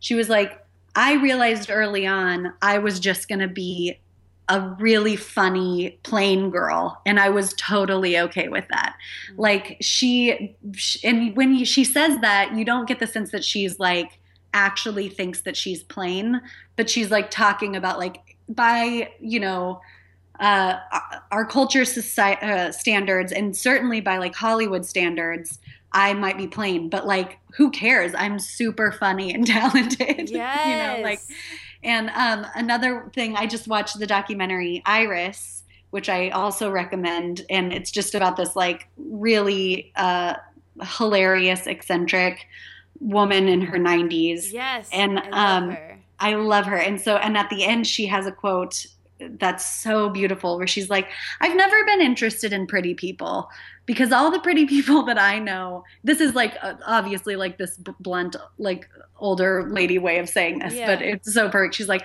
all the pretty people that I know that they only had their looks and then that quickly faded as yes. they aged and now they're left with nothing. So she's like, I learned early on I had to have other traits besides my looks oh, if I wanted so it to last. Isn't that so good? So good. And that's why like all this body stuff is so fleeting. So it's like yeah. you know, aging's going to come, so you might as well learn to love we might as well all learn to love our bodies as they are because they're yeah. constantly changing. So to mm-hmm. love your body, you know, as you want it to be defeats yeah. the purpose because yeah you might get there or like for me like i did get there and the yeah. really crazy thing is that like i want to tell you that i didn't feel the confidence and the love and the acceptance that i thought thinness would bring me but i did and the mm-hmm. thing is it wasn't sustainable i couldn't stay there i i couldn't it wasn't where i was meant to be yeah. but i got all of those things because in our society thin privilege exists and people yeah. are discriminated on based on the basis of size and weight yeah. every single day but do i want to be part of the problem or the solution and i think that's what's really great about you know the people in the media who are being themselves and they aren't manipulating their their bodies to be a way that they don't want to be naturally because mm. they show other girls and me that mm. that it's okay and that you know as you are is is beautiful thin thick what like i think i'm quoting pete right now without even meaning to but he has like a, a really amazing bit about this and please tell him because like he really that actually really helped me a lot like healing my body image issues and my eating disorder where where he talks about um the different body shapes and he says like thick milkshake small milkshake thick milkshake thin milkshake. It's all i'm gonna post it in the show notes. I've already like posted it a bunch because it's like my favorite thing ever. But I love it. Yeah, yeah please I, tell I know him. I will absolutely. And uh, interesting little side note. That's mm-hmm. the first bit when my mom heard that I was dating a comedian. She Googled him, and that was the first bit that like came up and she lo- she loved it. She was like, "Oh my gosh, how amazing." oh my gosh, that's so funny cuz I actually sent it to my mom and she also was like, "Oh my gosh, I just so yeah, it's the greatest greatest bit." I know. I think it's so important and I uh, yeah, and that is like truly how he how he thinks and i i always like tell him that i think he's doing such good work just by being vocal about like yes. how he he likes he's like attracted to you know non uh traditionally uh attract like by our standards attractive women or whatever so like he's really like he's attracted to all kinds of different women and very clear about that and i think it does so much, you know, not that that's what you want to base all of your healthy body image on, but like it, it helps to hear oh, like a guy saying the opposite of what we are told, you know? Honestly, it's so helpful. Like it's helped me a lot. And and also like for people listening, since this is a podcast, Val is beautiful, like oh, completely gorgeous by all standards.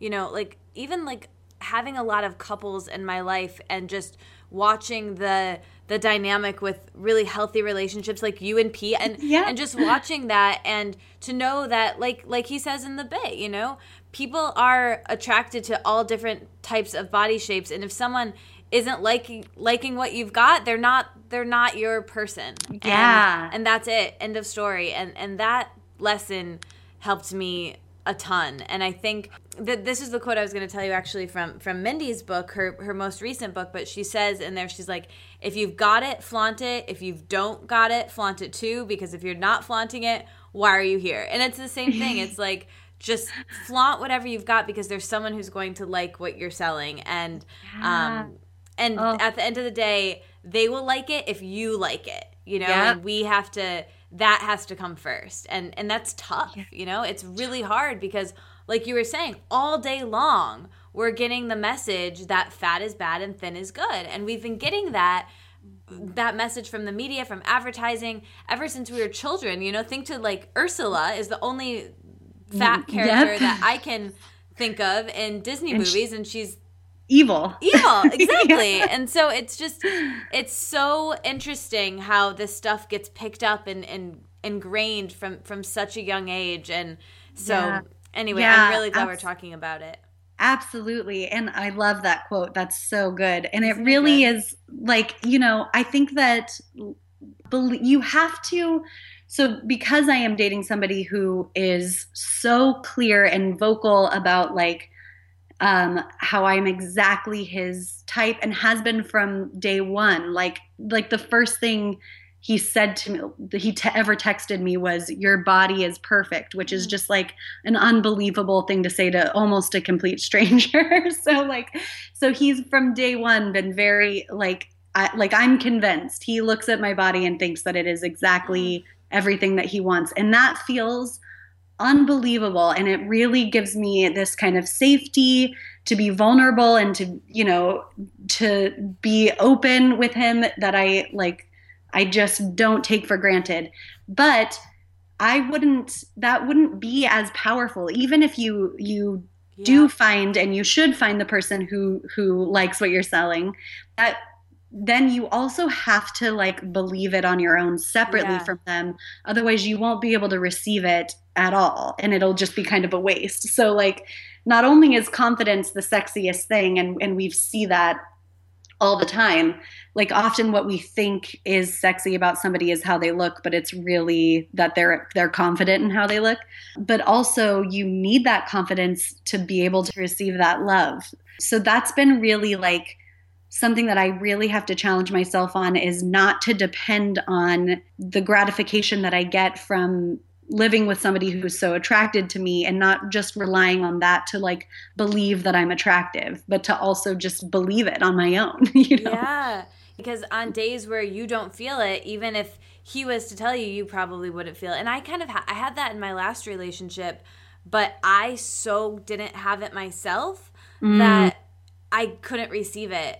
And yeah. and that's that's the that's the key. It's you have to have you really have to have both, but you can't have the one until the the first one comes. You know, yeah, absolutely. Like the chicken before the egg, or whatever. Totally, yeah. It's yeah, you have to love yourself before you can fully receive love, and then you know that doesn't just apply to your body, but it certainly does include that. You know. Yeah. Oh, this is this is so good. There's, um, this is kind of off topic, but I want to share it around body image. I was listening to um, the most i think it was the most recent doesn't matter because this will be out later but the a podcast of of pete's and i think you were there when he was talking about self-love and how i think this is maybe like a um, ram dass thing but mm. how when you look at trees you don't and you can maybe help me with this if you know this better but it really blew my mind and i don't he wasn't saying it in relation to body image but i applied it to body image because it really helped me but when you yeah. look at trees you don't look at them as you know being good or bad you just look at them as trees and mm. then you if you notice you know some trees might be a little bit bent from the wind or mm. have been you know a little bit more run down but you they're just beautiful and you love them as trees and I think you can really apply that to different bodies because I think comparison, I know for me, is something that really trips me up when it comes to body image. I could be feeling really great about myself, but then I'll see someone else and be like, oh, but I want to be like that, or I find that beautiful. And comparison is really the thing that in all areas of life, but but oh yeah stuck. did i get that right uh, with the the tree yes thing? exactly yeah and and what an interesting way to like I because I love that too, and I love thinking about that in terms of of body image because the truth is is every judgment that we make when we we see these bodies are it's inherited or it's taught. It's not actual truth. So it's mm-hmm. not like oh that's that's unattractive or that's not you know yeah like you that's that's all a reaction Society. to what we've been told and one of the a really powerful moment for me was when i saw um like that video that was kind of going around of the different um like it was i think it i hope i'm getting this right. I think it was actually a picture of one woman that was yeah. photoshopped in for different cultures to meet their society their standard of beauty. And it was like all these different types of like completely different things that were considered beautiful uh, based on the culture that you were raised in. And that's the same thing that helped me with let go of like um, my fundamental beliefs in religion is like, oh, if I was in a different culture, I would be a, different religion. Right. And it's true with beauty too. Like if I were raised in a different culture, my standards for beauty would be completely different too. And I'd be more concerned about like wow. if my feet were small or if you know never something thought else. of it that way. I've never connected those two, but yeah. yeah. So it's really just like seeing the trees as they are and and trying to let go of of all of that stuff that's really really when you think about it just very arbitrary. But we put so much weight on it and it's like that was just something that was told to us. And if we were living somewhere else would, they would be telling us something different you know? Yeah yeah. Or like you know looking back a hundred years ago you know the standard of beauty then was a plumper body shape because that was what was most difficult to attain and what yeah. cost the most money to attain. And society right. tends to gravitate towards rarity and Mm-hmm. Rarity is what takes resources, and now you know it costs more money to have the gym membership and have the time to go to the gym and have yeah. the you know money mm-hmm. to buy the green juice or whatever and um and so that's what we value and so just looking at it and and just like you said those two ways are are really helpful and it doesn't and here's the thing though like and this is something I want to ask you like it doesn't mean it's easy you know it's still no. it's really freaking hard to do it every day so like what are some of your I, I, guess you've shared like a ton of them already but you know mm. what are any ways that you shift out of bad body image or any like self-care tools or rituals that you have Mm, uh, that's a really good question. I, um, hmm, you know, I really think that um, it can be as simple as like if I'm feeling really like gross about myself, I will. Elizabeth Gilbert, you might have heard, uh, says suggests this for writing um, to like motivate yourself for writing. But I think that this is really good for for body image and for motivating yourself for anything. But she's like, if I'm stumped writing, I will, I'll stop. I'll take a shower, like a long shower. I'll do my hair. I'll do my makeup. Yeah. I'll um, like put on a dress. I'll light candles. I'll like set an environment that feels beautiful. And then like I feel ready. Like you it's it's like you're giving a sense of occasion to whatever you're you're working on. Yeah so not that like my combating body image is like oh i just do my hair and makeup but like even as simple and this is so crazy but like if i'm feeling bad about my body sometimes i just put on my favorite red lipstick. And it just it's not that like all of a sudden i feel beautiful. It's that like uh, I feel like fancy, you know, yeah. and like I'll have like I'll pour like a glass of wine or something, or I'll like you know, I'll sit on the porch and like try to notice the beauty around me. Because really, if you want to get real Ram Dassi about it, we're just like to our core, we're reflections of the universe. Ram so Ram Dassi. Uh, so if you're, so I found that like surrounding myself with with beauty and noticing the beauty, or not even surrounding myself with beauty, but just noticing the beauty that is around me, yeah. will kind of help me get into like a more beautiful place where I'm not being so critical about myself. Um, so yeah, that's definitely one trick is just straight up red lipstick, even if nobody else is seeing you.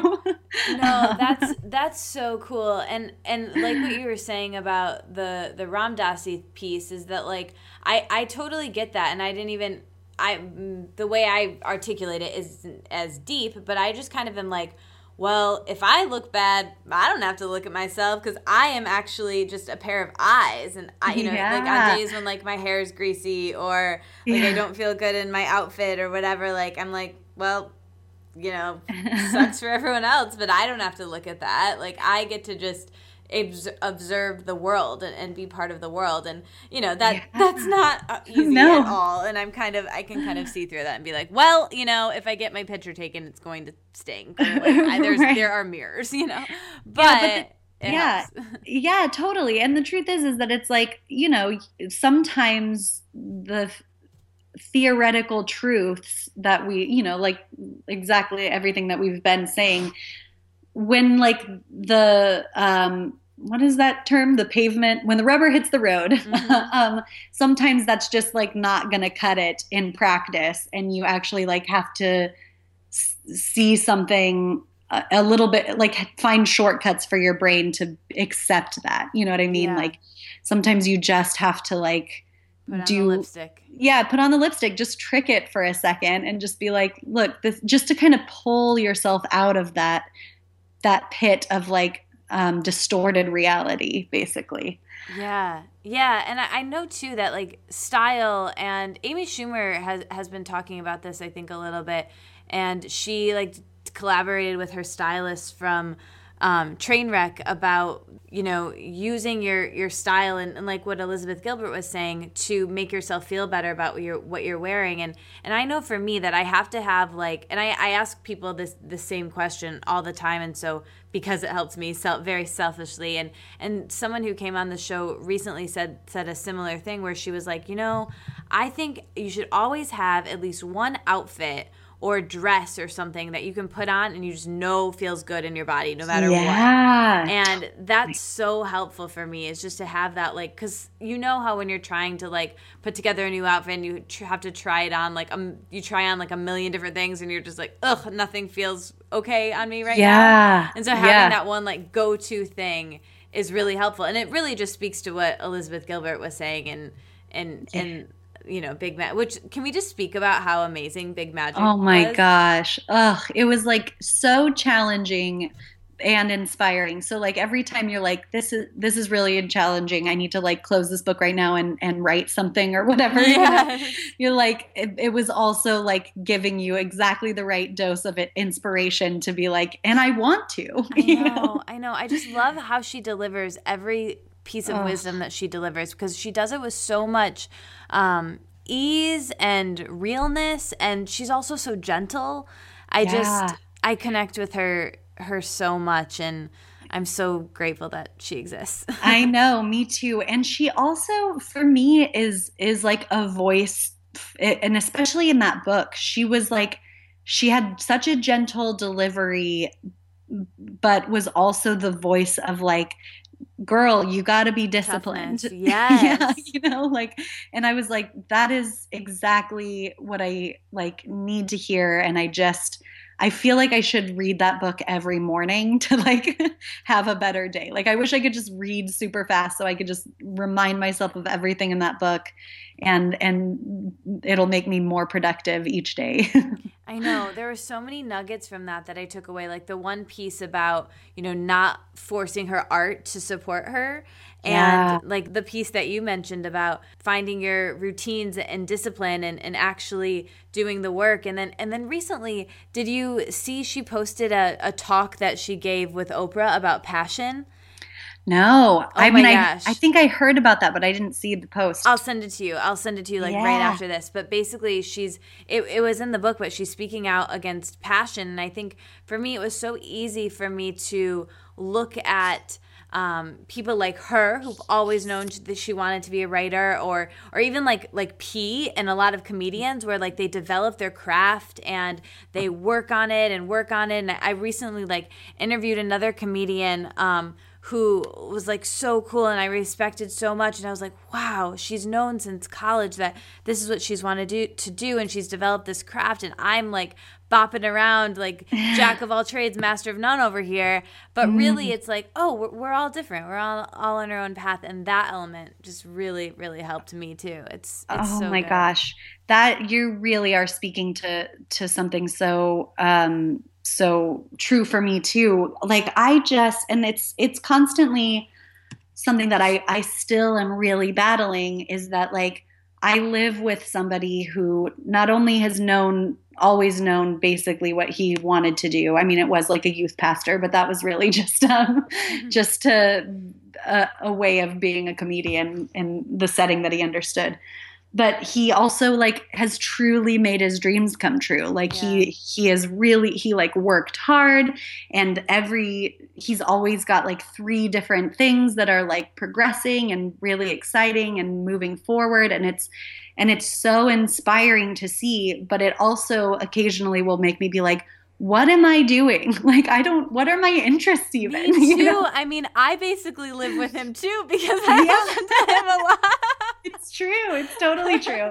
So you know. The, yeah, it's had the same effect on me to be honest. yeah, no, it is. It's like it can be so inspiring, but then you feel and I remember I I started feeling that so early on with my brother because he was always a really talented musician and so was my dad and um and I just like didn't know what I wanted. Like I didn't I didn't, I hadn't found that thing that um that like makes you want to get out of bed in the morning and that you want to work towards to get better.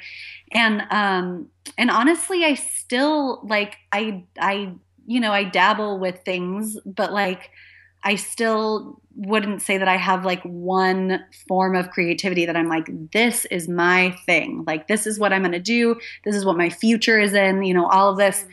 But that's what I love about, yeah, like you were saying about Elizabeth Gilbert and Big Magic, is she's like, it's very much just promoting creative living. And some days that might, I also play the ukulele. Um, so some days that might just be like playing the ukulele or like doing a watercolor or, you know, like, trying and just trying to find the thing that like puts you in that sacred space and then just being okay if it also never becomes anything like if you yeah. is, it becomes anything in terms of like making you money it still is something that exists in the world you know but yeah.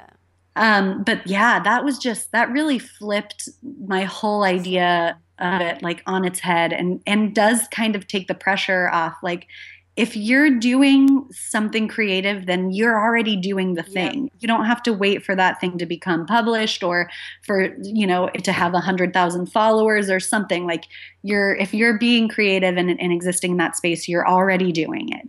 Yes. Oh, I know that that really blew my mind. I'm gonna send you this talk, and I think it a little. It might have been slightly repetitive from the book, but it was so. Her delivery was just so amazing too. But uh. basically, she was saying she was speaking out against passion and saying, forget about passion just follow creativity instead of following or following curiosity not creativity oh follow yeah. curiosity rather than follow your passion because some people like you know, her and Pete have a passion. Great, good for them. For me, I don't. I have lots of little passions and yeah. I have lots of curiosities to follow. And maybe one will turn into a passion, maybe not. But, you know, I'm not going to not try my curiosities because it's not a passion, you know? Yeah. Oh my God. I, lo- I love that. I think that's so important. And like, especially important in your 20s, but also important for everybody for your whole life because yeah. uh, you should be harboring curiosity in order to like continue to grow and learn. But i think uh, the reason why i said especially in your 20s i think it's so common for people in their 20s to really just be like wandering around uh, being newly an adult having no idea what they want to do trying to just like make it financially so not even really feeling like they have the liberty to explore what they want to yeah. do and just getting so frustrated with every year that they get closer to 30 thinking that that's like some kind of end point like definitely by 30 i should have these things and be this way and know exactly what i want and it's like that that is those are just like roadblocks and i'm really preaching to myself here because this is something that i really Same. need to always hear it's like those are just roadblocks. Like be just just be curious exactly what you're saying and be creative. And it doesn't matter if that looks like anybody else's journey. And it doesn't matter if it don't be looking for like what that's going to result in or what the 5 year plan is for mm-hmm. that or what whatever it is. Just like do your thing chicken wing.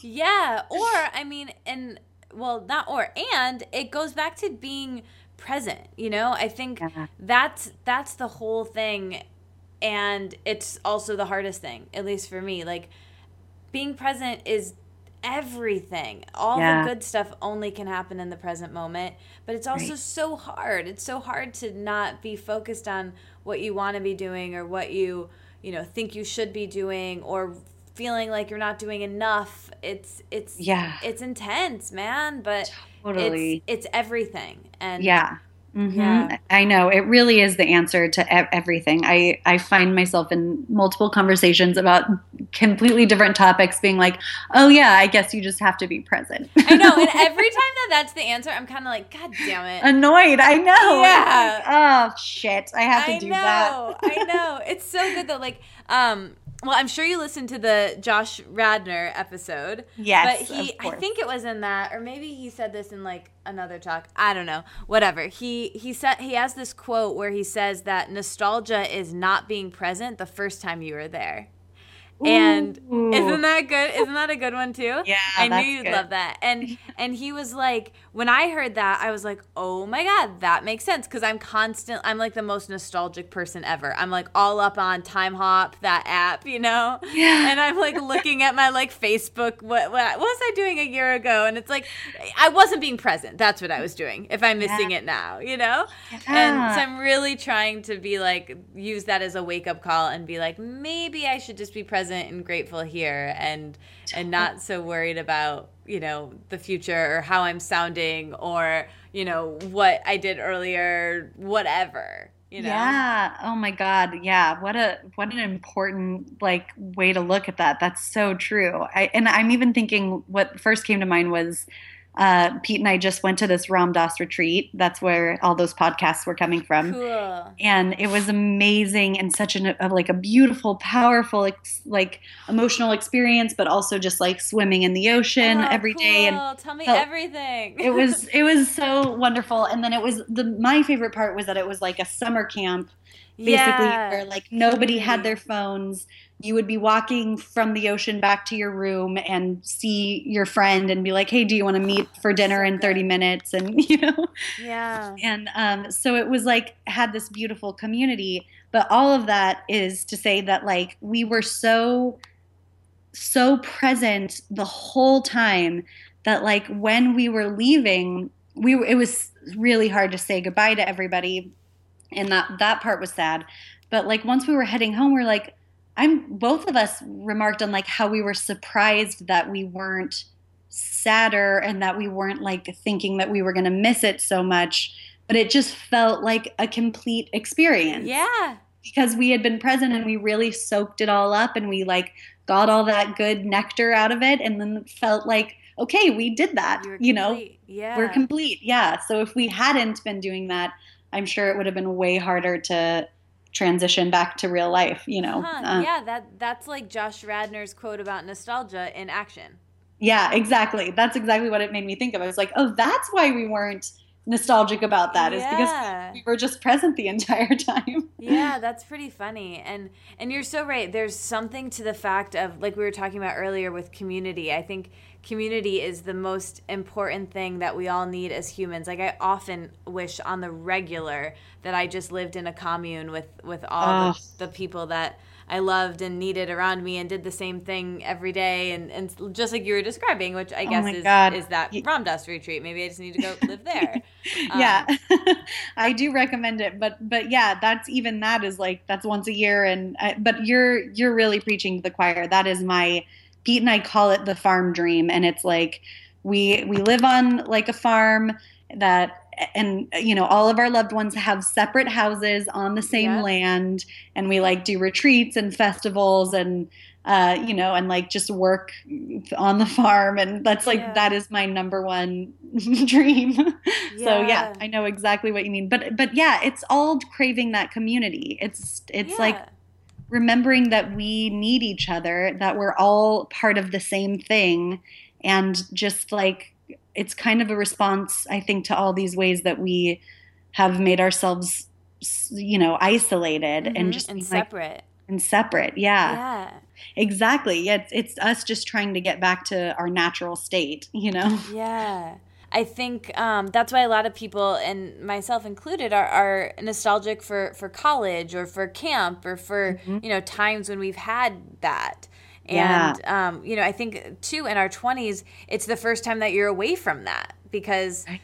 and that's why it's so scary and and you have to because you're away from it and you have to go and create it for yourself wherever you live and yeah. and again it's it's a challenge and you have to figure it out and, and keep and maybe that's why people you know want get codependent in relationships because they're craving this is all tying together very nice Val. yeah it is. It totally is. Bringing it back around. Yeah. Yeah, yeah.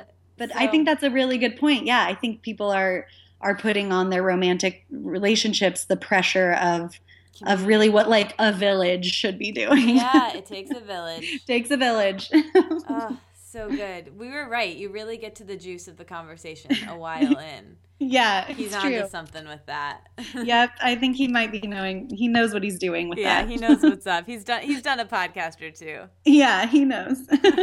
um. All right. Well, do you want to wrap with some quick fire questions? They're really fun. Sure. Sounds good. Okay. So, what is your favorite color? Just say the first thing that comes to your mind. Some of them are longer, but you'll you'll get it. yeah. Um my favorite color is yellow, but like a mustard yellow, like a golden, Ooh, you know, marigold yellow. I love that color too, and I love chartreuse. Oh yeah, chartreuse is a great color. great word, great color. I like the sound of it. I like the yeah. look of it. Everything like about it.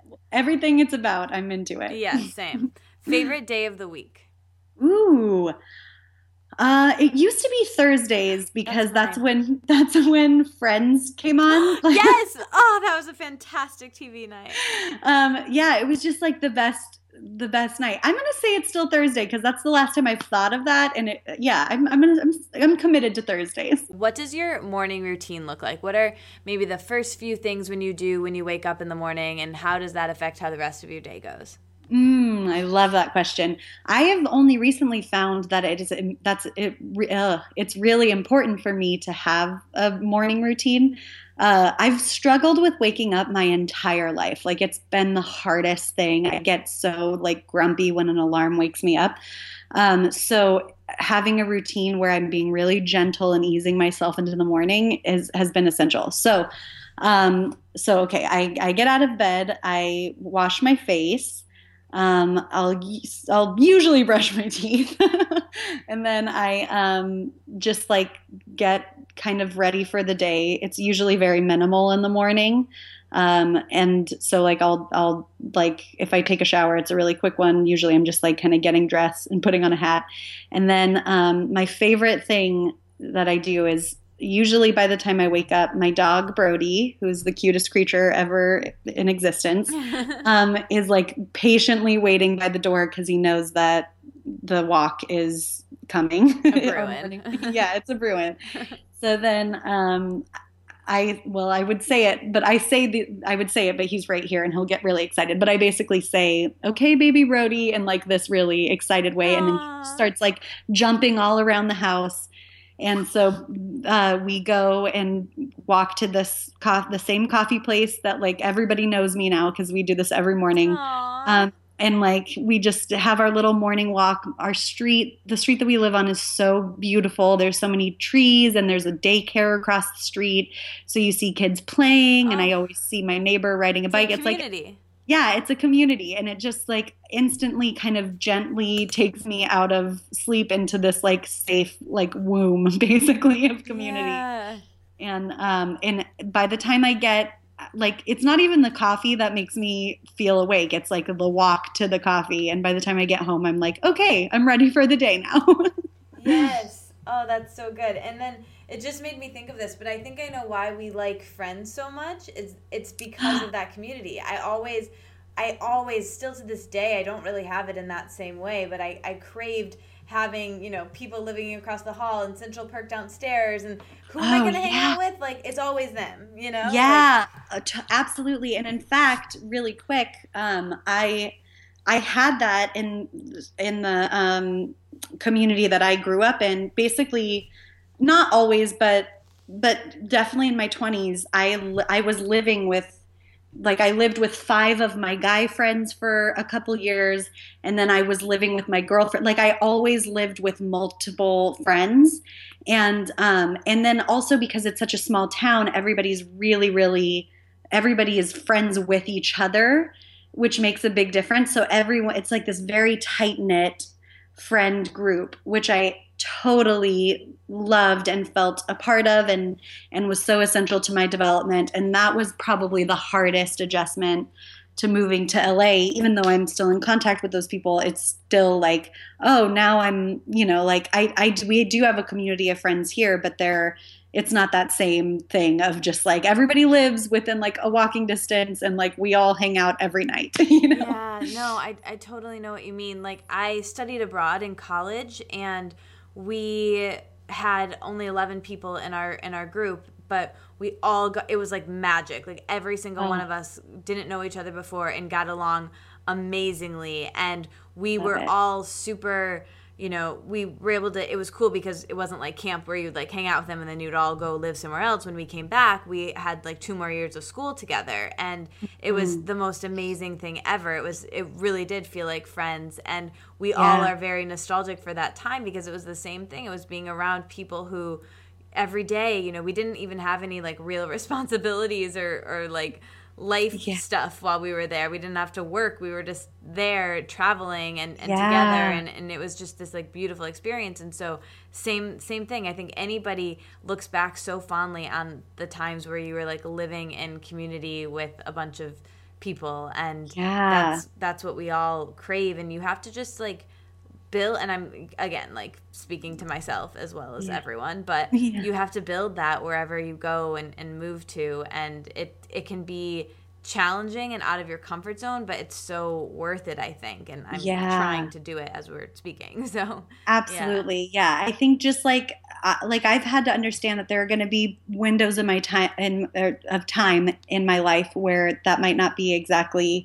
uh, happening, but like I should, that's the goal. I know exactly what it looks like, and I'm just gonna like, if even if it means like having you know lunches with people that I think I could connect with, or just trying to like find your tribe. Basically, it's so important. Yeah, and I think the internet is great for doing that, and I feel like yeah. there's something to be said. Those people that you can actually like snuggle and cuddle and mm-hmm. bring you soup when you're sick, and it's important yeah. to have both. Yeah, totally. I couldn't agree more. Absolutely. Yeah. okay, so the other end of that question, what are your evening routines? What are the last few things you do at the end of the day to wind down and relax?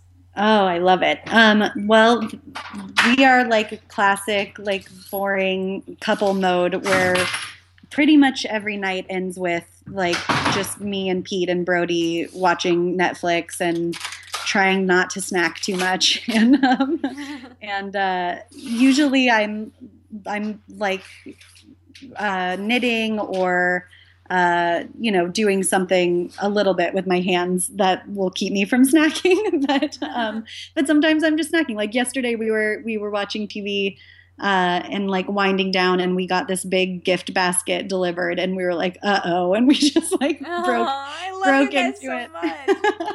it's it's like half gone now so the, tonight will probably be the other half of Amazing. the basket. Oh my gosh. Okay well i have some questions on what you're watching but we'll get to those in a moment. So okay. let's keep go let's bust through these quick fire so what's your favorite vegetable Ooh, uh, my favorite vegetable. I know this is a weird one, but it's onion. I love onions and what? everything. Because I, I picture onion as not an alone vegetable. Like it's, it's not, not. It's I a, know. Yeah, it's a definitely. It's just like you. You need to be in community. Onions need to be in community. That's exactly true. I'm the onion. you are the onion. That's so funny. A favorite fruit? Pineapple. What's mm. the best meal you've eaten recently? Mm. Ooh, that's you know, I'm gonna say the snacks. the snack, the, the gift basket. um, we all of the meals that we had on the retreat that we just went to were so good, and it was like basically some kind of rice and then something you put over that rice. And I realized like, oh, that's what I'm always looking for is yeah. either just like quinoa with some kind of yep. like vegetable all day long on yep or like a rice with like a curry over it. I just want rice and I want or like a grain and then I yep. want something. That's all it. I want all day long, and I want it in a high rimmed bowl, and I yeah. want it warm. exactly. Yep. That's, that's, that's all, I, I ever want. yeah. It's especially where I live because it's so cold. Oh, I bet. Yeah. I. It's not even cold in LA, and I'm still like treating it like I'm using it as an excuse to just eat a bunch of comfort foods because I'm like it's winter. no, no, I think it's it's true. Like there's something to definitely be said for eating with the seasons, regardless of where you live. But also, um, do you know Geneen Roth? Uh uh Um, you would love her. She wrote this book called Women, Food, and God that I think you would really like. It's about like emotional eating, and anyways, it's good. But she, there's this part in the book where she says that your brain doesn't register you having eaten a meal unless it's warm which I was like really into raw food when I like read that. Yeah. So I was like, what? But it really is true for me that even if like I love raw foods as much as the next guy and like, but yeah. I feel definitely way more satisfied and better when I have something warm, or even if I have like a tea with like my raw whatever. Oh um, yeah. So that's, yeah, that might be interesting. Totally, that's really fascinating to me because I like Pete feels really good when he eats raw and is like that's like his jam all day long when he's like being you know at his healthiest mm-hmm. and i did the raw thing for the better part of a year and was just like this is not worth it Same. to me and i i like i get that it makes sometimes it would make me feel really good but sometimes i'm like I would feel just as good if I was eating like you know we sautéed about. kale, right, yeah, right. over quinoa, exactly, and well, I would be so much happier. It's like we were saying before that diet really depends on on each person, and our digestion is really different. So like Pete's digestion is probably really different from yours, right? And yeah. um, I think too, it, it's it's a female thing. I think we need more more substance to like produce blood every month, and yeah, you know, and I think we need um we need warm warm foods maybe for that and then and then also too like i think i've heard that that kale it, it's easier to digest when it's cooked and a lot of things are easier to digest when when they're cooked so that might be part of it too but totally yeah. yeah that's interesting. That's good yeah. to know. Yeah it's definitely interesting. What's your favorite part of your life right now? Ooh that is oh i love that question. Um, and really hard right now because I just feel like I'm living in this dream that I can't I can't even believe that my life is uh, real right now. Um, my favorite part of my life right now, I think I'm gonna say is sitting on the porch with Pete and Brody every day. Like we just at some point in the day, we always I'm gonna go and do it as soon as we're done with this. Like we always the three of us just sit on our porch and we have these trees that we look at and we like laugh and we talk or we don't talk and it, it's just my favorite. It's like always the moment when i stop and i'm like damn this life is good. Oh, oh my god you know? I can feel that. I just feel like you guys have so much fun together. Mm, yeah we really do. It's it's we always like our favorite thing to say right now is wow it's really fun to be in love with your best friend. Like oh. it's just it just feels like a sleepover every day. Why am i tearing up? That's uh, I just, I'm sorry. He's hanging out. No, I love it. Hush. It's no, it's so great. But um, what are you most curious about in your life right now? Hmm. Um, I would say I'm I'm most curious just in general about like uh, learning the most that I can about like feminist theory um, that's something that I just, like I said, I, I feel like I never learned and I'm having to teach myself. So that's like what all the books I'm reading about are. And, um, and I'm, I really feel like that's, uh, that's a specific and important passion of mine at this, at this stage. So yeah, I would say women's issues, feminist theory, all of that. Same actually. Yeah. Exactly. When do you, when and where do you hear your intuition the loudest? Mm. Ooh, that's good. I think when it comes to in any situation where I'm having to um, love, kind of like I guess love someone else, um, like a friend, or like being there for a friend, or being there for Pete, or showing somebody love. I feel like um, it's something that I really just have to like go inward and be like this is what does this person need? You like you have everything that you need to to be able to extend love to this person Um, and oftentimes I we did this really good exercise. Sorry, I'm not giving very quick fire answers. No, no, no. I love it. I just I could talk to you all night, but I don't want to take you away from your porch time. no, no, no. Um, but anyway, we did this really incredible exercise at the retreat where we had to look at each other at, like you partnered up and you looked at each other and you said and it was actually a listening exercise but the prompt was i could love others better if i you know and then you answered that question. And i said i could love others better if i didn't care so much about what they thought of me. So i think that's a time when i really just um because so often I'm, I'm worried about like what did they want me to say? How how am i going to like real how can i be the best uh, how can they kind of see me as like a very good friend you know and it's it, it becomes about you when really yep. you just like it's like don't doubt yourself this is the the most ancient thing that we've done as a species is like be there and support each other so just like trust your intuition and and love the way that comes natural Val, and, you want to know something vulnerable and strange? Yeah, I always. yeah, who doesn't when you preface it with that? No, yeah. I mean, I during like the beginning. I mean, we've been talking for like upwards of like two hours at this point, but like I was so in my head at the beginning because I was so excited to talk to you that I feel like I was blaming it on us getting to the juice because oh it just like we were saying what Pete says about oh it just takes like a half an hour. But really it was me being so like self-aware during the beginning of the interview. And then like halfway through I was like oh I forgot who I was like I knew I was talking to you but I for, I was so yeah. in the conversation. I was so present that oh. it all like dissipated and, and goes away. Isn't it funny how that happens Oh, totally. And really, and like that is such a generous thing to share because that's just true with everybody. And I think in every conversation, really, like it's not even a conversation about like who you're having or the fact that this is like recorded or whatever. We're just always, I feel like, so aware of how other people are perceiving us that it can really hinder um, the, the true connection that we can have with people, you know?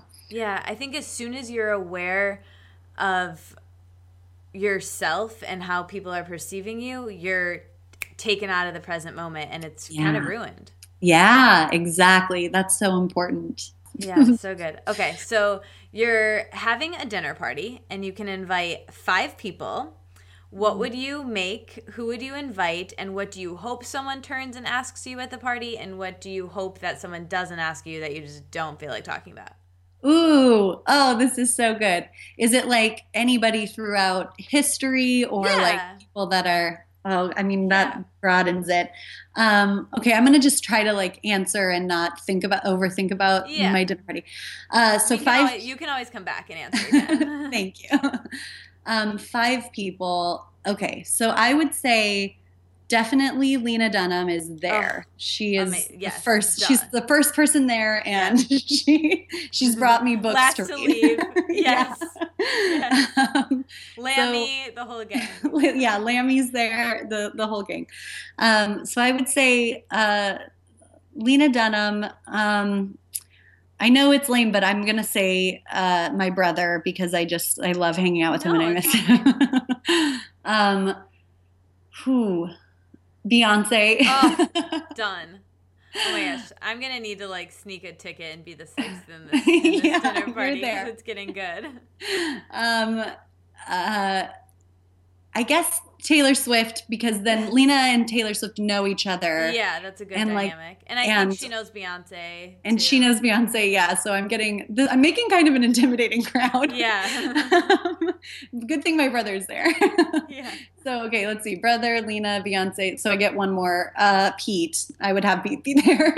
um, yeah. So and then I would make. Um, Last year, I made a really good vegan Friendsgiving like feast. Oh, that's, that's the best. And it's my, it was like, it was my favorite food I had ever eaten. And I was like so surprised and proud that it turned out. Yeah. Um, so that was like a vegetable pot pie and like a, a sweet potato mash thing oh, and yeah. um, green bean casserole, like vegan green bean casserole. So I think I would make that for sure. yeah. Um, and then, okay, what was it? What do I hope somebody asks me? Exactly. And what do I hope somebody doesn't? Yep. Um, I'll start with doesn't first. I hope, uh, I wouldn't want somebody to ask me what I do. I like that's that's a little bit different now uh, that I have Real Girl but there was a period of time where I was really just trying to figure out what I was doing, and I and it, people would always ask me like, "What do you do?" Which is such an innocent and normal question to ask somebody, but it would give me such anxiety because I didn't want it to look like I was just like a freeloader and was just like I don't do anything. I just live with Pete and what you know, like was like I have interests. I you know, like I paint, yeah. I write, I you know. Uh, but it's like yeah, we were talking about with the Elizabeth Gilbert thing about curiosity and yeah, totally. Yeah. So I I wouldn't want somebody to ask me that, even though I have Real Girl and I'm proud of it. I I still feel um, it's your work. like yeah, exactly. It's so vulnerable, and that's the question that I'm most likely to feel like I have to defend somehow. Mm-hmm. Um, so yeah, I don't like that question right now. and what do I hope somebody asks? me? Um, Ooh, that's really. I hope somebody asks me when does the dance party start? Yes.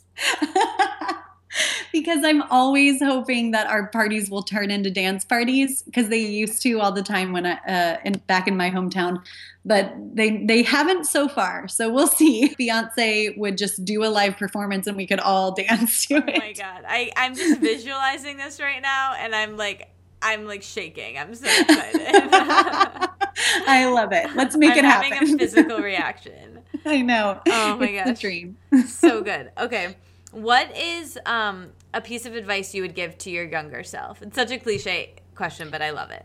Oh, I love it, and I think it's so important. I think it's a question that we should constantly be asking ourselves. In fact, Amy Poehler again in her book says something about um, doing that like what she would what advice she'd give to her younger self and then what her 90 year old self what advice yeah. she would give her current oh, self which one. i think is really important i should add that yeah it's good um, so i would give the advice i would say is um, i think just just uh, kind of everything that we've been talking about, but just I would say don't be afraid to explore who you uniquely are. Don't feel pressure to be any one thing. Just focus all your energies on figuring out what it is that you like and what it is that you don't like and what makes you feel alive and what feels like it's sucking your spirits and and gauge your path purely based on that. Um, I wish that somebody had told me that as opposed to having kind of already a set out. I'm such a pleaser that I had this format already kind of laid out for me of how my life should go that I really wanted to to please everybody and do that. And I don't regret those experiences because they were very valuable in a lot of ways, but it I it led to me at age 25 having to just like hit the brakes and turn the car all the way around and kind of start from scratch. So, um, so yeah, I would say just don't be afraid to be uniquely you. Mm, so good. I love that. so it's a good question. Thanks. this is another. This is a fun one. Um, you're trapped on an island, and you can only bring with you one TV show to binge watch, one book to read that you really like, one movie, and one food that you wouldn't get sick of. Go. Ooh, whoo. Okay, show is girls 100%. Duh. I, I already binge watch it and I have other things that I could watch. um, uh, book, I think book would be Little Women. Little Women. Uh, that's like something that I. That's one of Solid. the few books Classic. that I just like reread over and over, and it just it's like a world that I want to exist in. Um, and movie, uh, movie, movie. Ooh, I'm gonna go with an unexpected answer. It, this isn't ne- this isn't my favorite movie, I would say, but it's the movie that I would want to watch the, uh, over and over and in this situation. And I'm going to go with Step Brothers. Oh, nice. Uh, just because that's like the movie that I watch when I really just want like to be reminded of silliness. Yeah. And I think on a deserted island, you would need something light. totally, absolutely. But my actual favorite movie is Eternal Sunshine of the Spotless oh, so good. I have it on DVD, and I it's like one of like the three movies that I like. I don't know who still has DVDs, but for whatever reason, I just like can't get rid of that one because I love that movie so uh, much. I do too. And actually, talking about uh, another good choice, talking about our our um, similarities would be Happy, Thank You More, Please. Yes. I think that's like a good remind you that there's beauty and and love in life. yeah, that's what I usually say is my favorite movie. That movie, or um, this is like really random and or weird, but have you seen Serendipity? Oh yeah, I loved Serendipity. I haven't seen it in a long time. Well, it's a good Christmas movie. You got you and Pete should watch it. we will because we've run out of Christmas movies at this yeah, point. it's on Netflix, so Oh my um, god, we're probably gonna watch I it just, tonight. oh, good. Okay, well, text me and like tell me because it's it's my favorite. I know like every line from it. I listen to the soundtrack of it and oh. I pretend that I'm in a movie. I like have a playlist on Spotify of that soundtrack and the Love Actually spawn- soundtrack and the Holiday soundtrack, and oh I just listen god. to them. And instead of listening to Christmas music, and I feel like I'm in a Christmas movie instead of like it being Christmas oh, time. It's really weird, but no, that's so genius. The Love Actually, okay, if I can just talk about that for a second. Yeah. um, I also listened to that soundtrack. I watched that Christmas movie like multiple times every year, and Same. that was my movie with my like really close girlfriends. And so like we still text each other every time. Uh, I think you can, if you go onto Pete's Instagram, the picture that he posted of us last night, uh, one of my like close girlfriends commented and said, "I just watched Love Actually" because we like Aww. tell each other every time we watch it because it's like still our connection of like favorite favorite movies ever. I love that movie so much. Maybe I'm I'm changing my my answer from Step Brothers to Love Actually because oh, that good. really is the beginning of Love Actually will make me cry every time. Oh my gosh, every Val, time. listen to this. You're gonna die. So when we when I was in high school, we could like go home for lunch or whatever, and my friends and I would go home from lunch and we would watch just the beginning of Love Actually before we'd go back to school to like get a hit of it. It was so weird. oh my god, that is adorable, and I would have done the exact same thing. I wish we knew each other in high school. I do too. It was it's so funny, but you know this is uh, this is like a, a tangent now, but I too love Love Actually so much, and I was on um Facebook a couple, and I always ration it. Like I don't allow myself to watch it unless it's the holiday season. Yeah, and, me too. Um, and so yeah, so holidays are coming up, whatever. And somebody posted on Facebook like a BuzzFeed thing about ten things about Love Actually, and someone tagged like my friend who also loves it with me tagged me, and I was like, oh cool, it's gonna be like favorite moments. And next thing I know, I'm on BuzzFeed, and it's like ten things that are problematic about Love Actually from a feminist perspective. Oh no. And, and it totally ruined it. For, I don't. I'm not gonna even send you the article. I wish that I could remove it from my mind because it's like all of these like you know like really like negative body image things and like oh totally and like there's a lot in it that I that you can probably even think of right now, but I don't even want to say anymore because I was like, um, dang it, I just love this movie. Why is it ruined now? I, I wouldn't have even thought of it that way before. But I know. You know what's so funny is like I'm such in that headspace where now every movie and show that I watch, I'm like seeing, yeah. I'm giving the feminist critique on it. And my brother um, forwarded me an Onion article recently that said, uh, I want to make sure I get it exactly right. It, the headline was, um, feminist suspends her belief for two hours so that she can enjoy any movie. Yes. like, it was oh just, my gosh so brilliant because it was like that's true. Like we it is shitty and it is something we should address but also like if we want to enjoy a movie sometimes you have to just be yeah. like all right. You know it was 2001 or wherever whenever. Yeah yeah. No totally. I mean i was just having this conversation with a friend where i was like god don't you just wish you could turn it off for a minute and just like enjoy entertainment in a way that like I wasn't looking at it with that critical lens yeah. and I I have to really do that. Totally. Yeah, and we we were just watching last night we were watching Batman Begins, rewatching that and Pete was like uh, you know, it's the whole like storyline with Bruce and his dad, and his mom is literally Pete's like, You're gonna hate what like his mom's character in this. She does not say a word, and this oh, yeah. whole time it's just his father like get teaching him these this wisdom and all this stuff, and his mom is in the shot. It's like it would have been better if they had just like killed her off. Like right. she's just in the shot but never says a word, mm. and I was like yeah, that's really stupid and frustrating, but like I guess that wasn't their battle. Like they they right, weren't right. that wasn't their thing that they were trying to do. So again, not to like give it not to justify it, but it is like eventually you you know, you have to just like still be angry about it but also allow yourself to enjoy wonderful movies like love actually yeah exactly and then you know make it a discussion and like yeah. like pete said you know just being aware of it enough yeah. to say that you would, you know, find notice that, you know, exactly is, is good. Yeah, exactly. so the one other thing for the island, what food would you bring with you that you wouldn't get sick of? Ooh, whew. I would say, um, I'm gonna go ahead and say, well, like, can it be something like quinoa with uh, mixed vegetables on it? Yeah, why not? yeah. Okay, that's what I'm gonna do. So technically, it's kind of two foods, I guess, but all um, mixed into one bowl. Yeah, just like a bowl of like quinoa, uh, sautéed kale, and onions and mushrooms, and and maybe some lentils in there too. I'll even let you bring some avocado or tahini, oh, whatever you need. Thank you, whatever thank you. you. I appreciate that. Yeah, it'll it'll be the best island, and that's where we'll start our commune. yes, perfect. Yeah. There um, we go. Well, this is perfect. This it might be the answer to my next question, but this is the question I ask everyone who comes on the show. And as you know, the name of of my blog and this podcast is the Wellness Wonderlands. What comes up? What does it look like?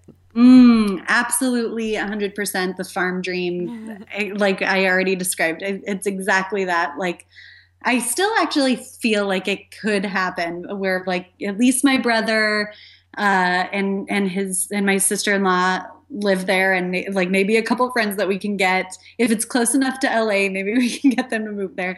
And uh, yeah and it's really just like a communal um, living but nobody has to like nobody has to abide no by yeah. yeah by any rules. Like everybody can live their own lives but we're just there together to like support each other. And then i would say very specifically like every at least every weekend um, there is like a, a, bluegrass band playing in a barn and we just have like barefoot dance parties every weekend. oh my gosh. Can this just be now and can I be invited to this commune? This sounds yes. amazing. The I think you, Wonderland. Yeah, you're definitely invited and, and we'll have like farm to table dinners and yes. we'll invite people and have festivals and retreats Beyonce, and Taylor. And yeah, we'll just get the old standbys. and, uh, yes. Uh, yeah. But um, when I when I picture my healthiest, like happiest, highest self, I'm actually picturing just me in like a white cotton dress dancing barefoot in a barn. It's so weird. Mm. But I mm. really like that's like my inner self just like feeling fully alive and and self-actualized. I think it's really great to have an image of yourself at your happiest and healthiest. I often have people in my yoga class, I do a visualization of people and I ask them to do that exact thing.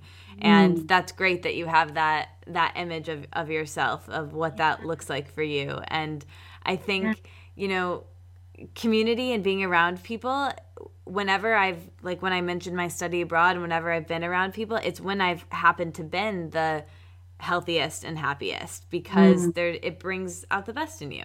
Yeah, exactly. Absolutely. It's all putting into that that love bowl, like Imogen. Yes yeah. tying it all back up with a bow. this has been so amazing. Seriously, thank you so much for everything you shared. You're you're way cool and I'm glad I got to know you.